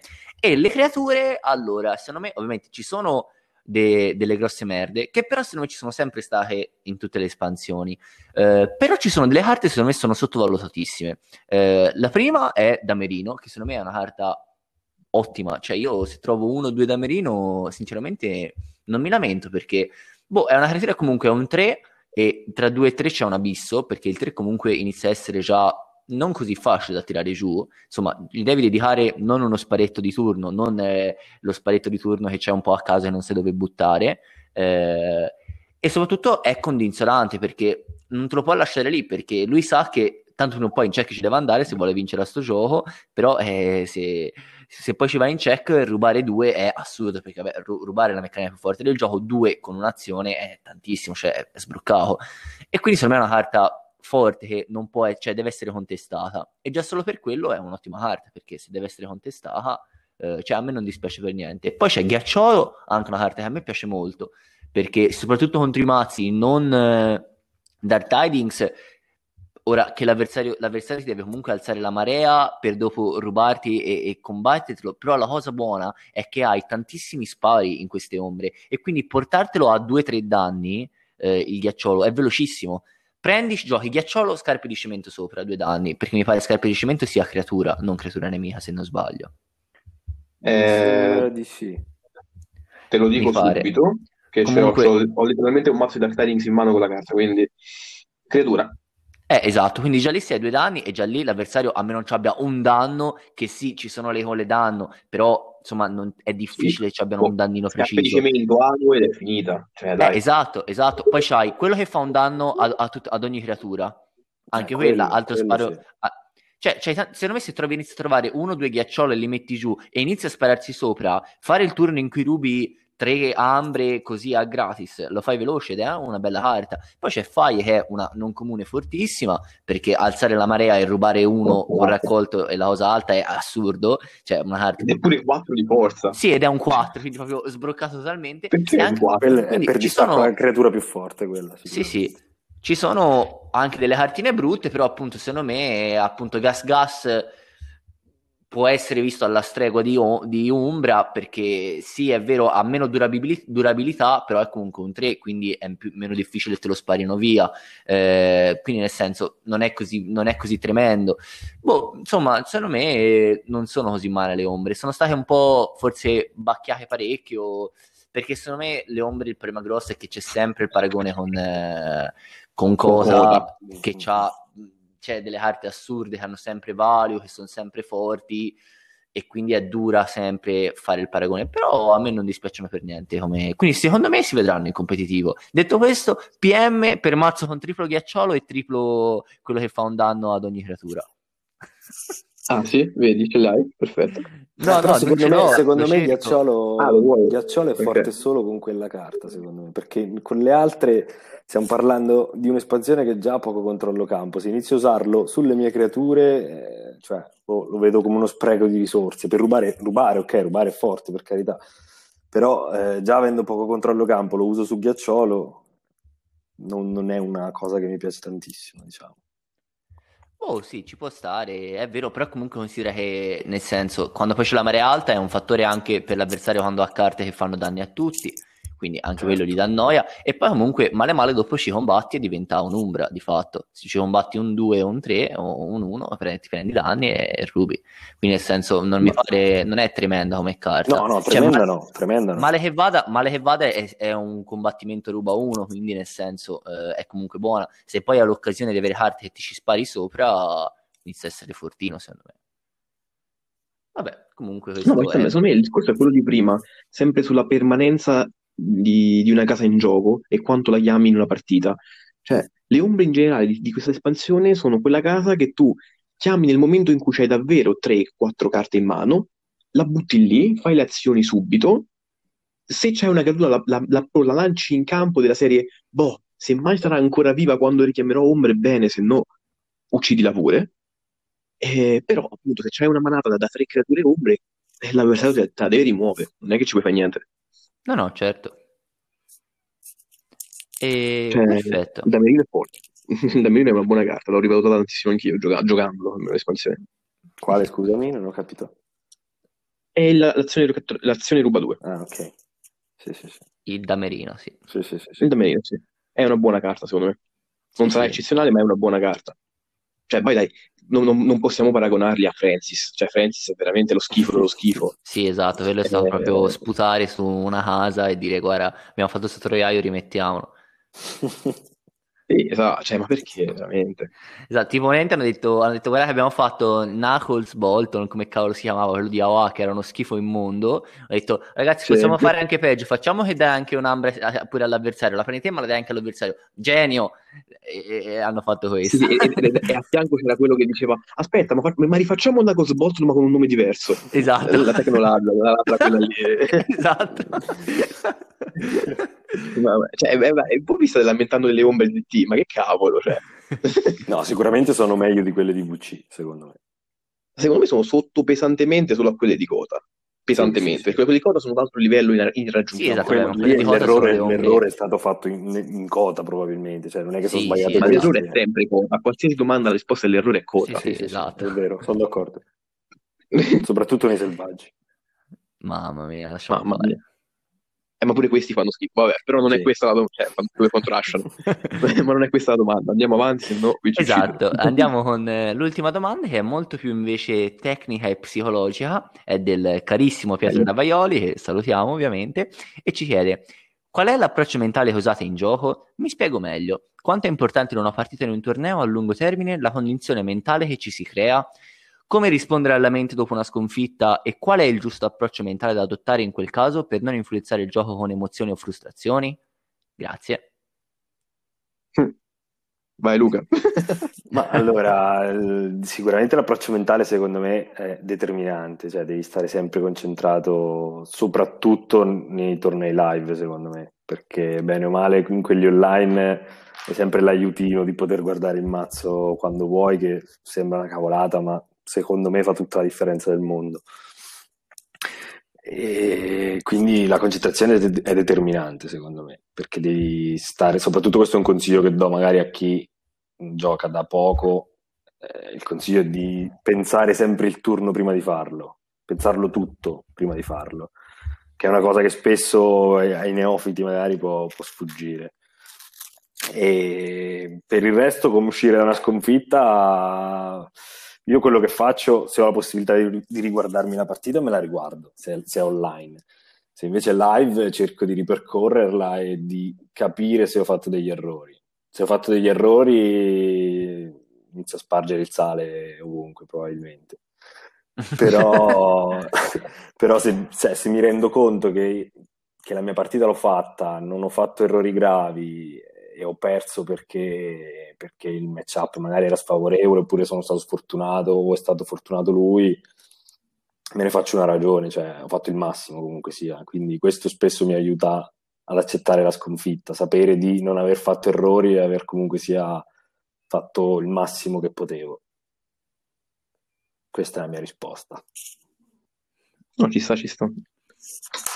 Ma rispondo prima io o, o, o vuoi andare te da me? No, posso anche andare io. Io cioè, mi concentro più sul eh, durante la partita. Secondo me è una cosa davvero okay. importante è non focalizzarsi su come gira il mazzo all'avversario, perché è una cosa che io all'inizio facevo tanto e, e ti parte da quando magari sei anche, magari, diciamo, ecco, eh, innanzitutto non arrivare con un mood sbagliato alla partita, nel senso, si gioca per divertirsi, quindi eh, ovviamente può capitare che ti iscrivi a un torneo si gioca in più giorni online e arrivi la serata in cui ti girano coglioni per tot motivi e c'è il giramento di coglioni, quindi può capitare, però di base cerca sempre di arrivarci con la voglia di giocare e di divertirti, non ci arrivare con la pressione di eh ora se perdo sono fuori, eh ora se perdo che palle ho bruciato l'iscrizione, perché se no parti già malissimo di mindset, cioè proprio sbagliatissimo secondo me. E poi soprattutto mentre giochi mai concentrarsi su come gira l'avversario la cosa, perché io è una cosa che all'inizio facevo abbastanza, eh, tipo vedevo l'avversario e mi, girava, mi tirava 5 carte nei denti dici, e inizi subito a borbottare, eh che palle mi ha tirato 5 carte nei denti, poi dopo c'è la mano di merda e la giochi e continui a lamentarti e nel mente ti sconcentri completamente dal gioco, perché se sei lì a guardare lui quante carte gioca, ti metti a dire, eh guarda che culo, eh guarda così e, e perdi totalmente tempo inutile nel lamentarti con te stesso, magari scrivi pure in chat inizi a dire eh però così è così e inizi subito a, a, eh, a tossicare in, nei primi 5 minuti, ecco la partita l'hai già persa secondo me, perché proprio non ci sei più, cioè non sei più, cioè te stai, te a quel punto speri quasi di perdere, così che poi ti puoi lamentare. Perché se perdi ti puoi lamentare perché dici, eh guarda che culo che hai avuto, io non ci potevo fare niente, GG. E, e, e lo speri quasi di perdere. Cioè, secondo me è proprio sbagliato. Eh, concentrati sempre, secondo me l'importante è concentrarsi sempre sul massimo che uno può fare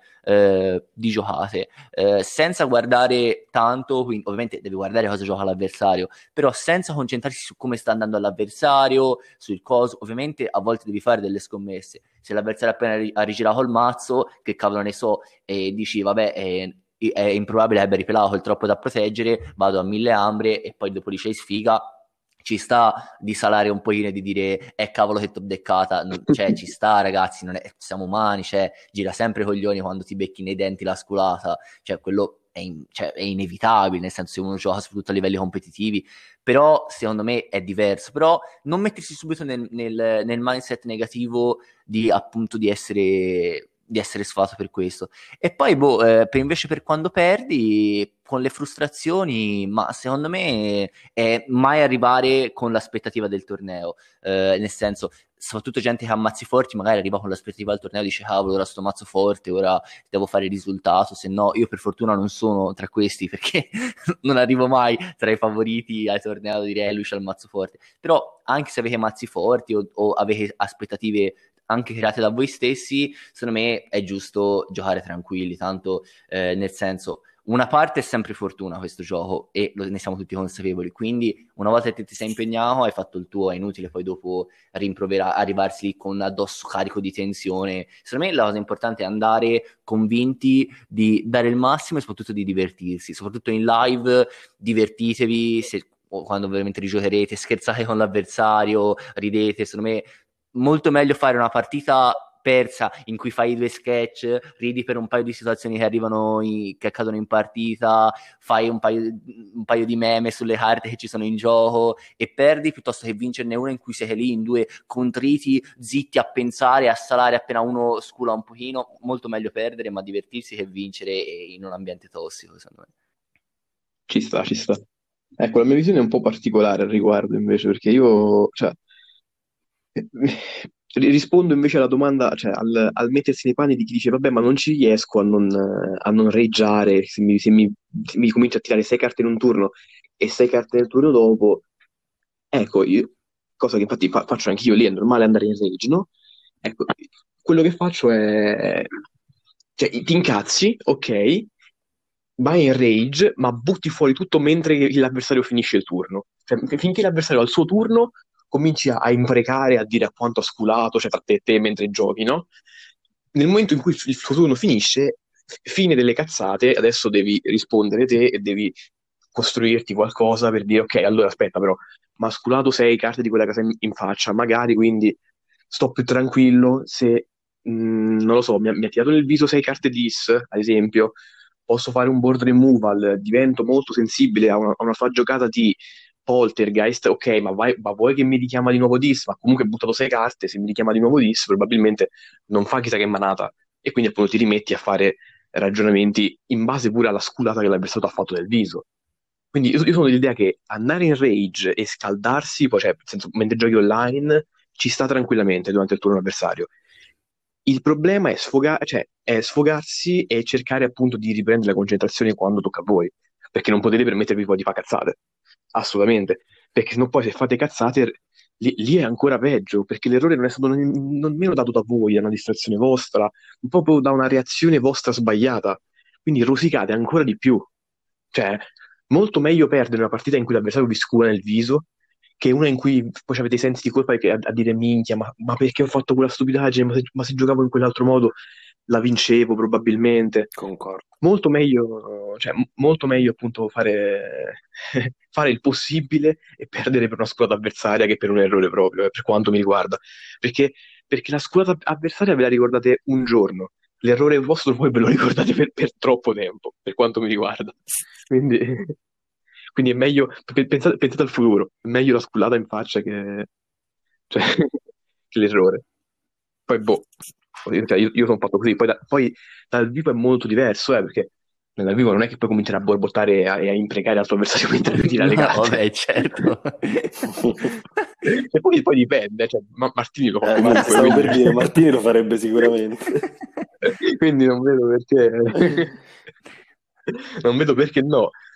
Però, però, infatti dal vivo è molto più tranquillo, cioè, sì. cioè appunto ti tirano, ti tirano, le sculate in faccia, ma le accetti, non è che ci sia tanto... Ma sì, dai, ma poi ragazzi, cioè, secondo me appunto l'importante, l'importante è, è, di, è sbazzarsela, cioè farsi due risate, giocare, cioè, ovviamente esatto, poi dopo esatto, grazie se uno dice eh, sono alla finale, appunto che cavolo ne so, eh, certo. quello lì ti prende, ti sculano i denti proprio, è normale che lì c'hai 10 minuti di sale, cioè eh, nel senso ma va benissimo.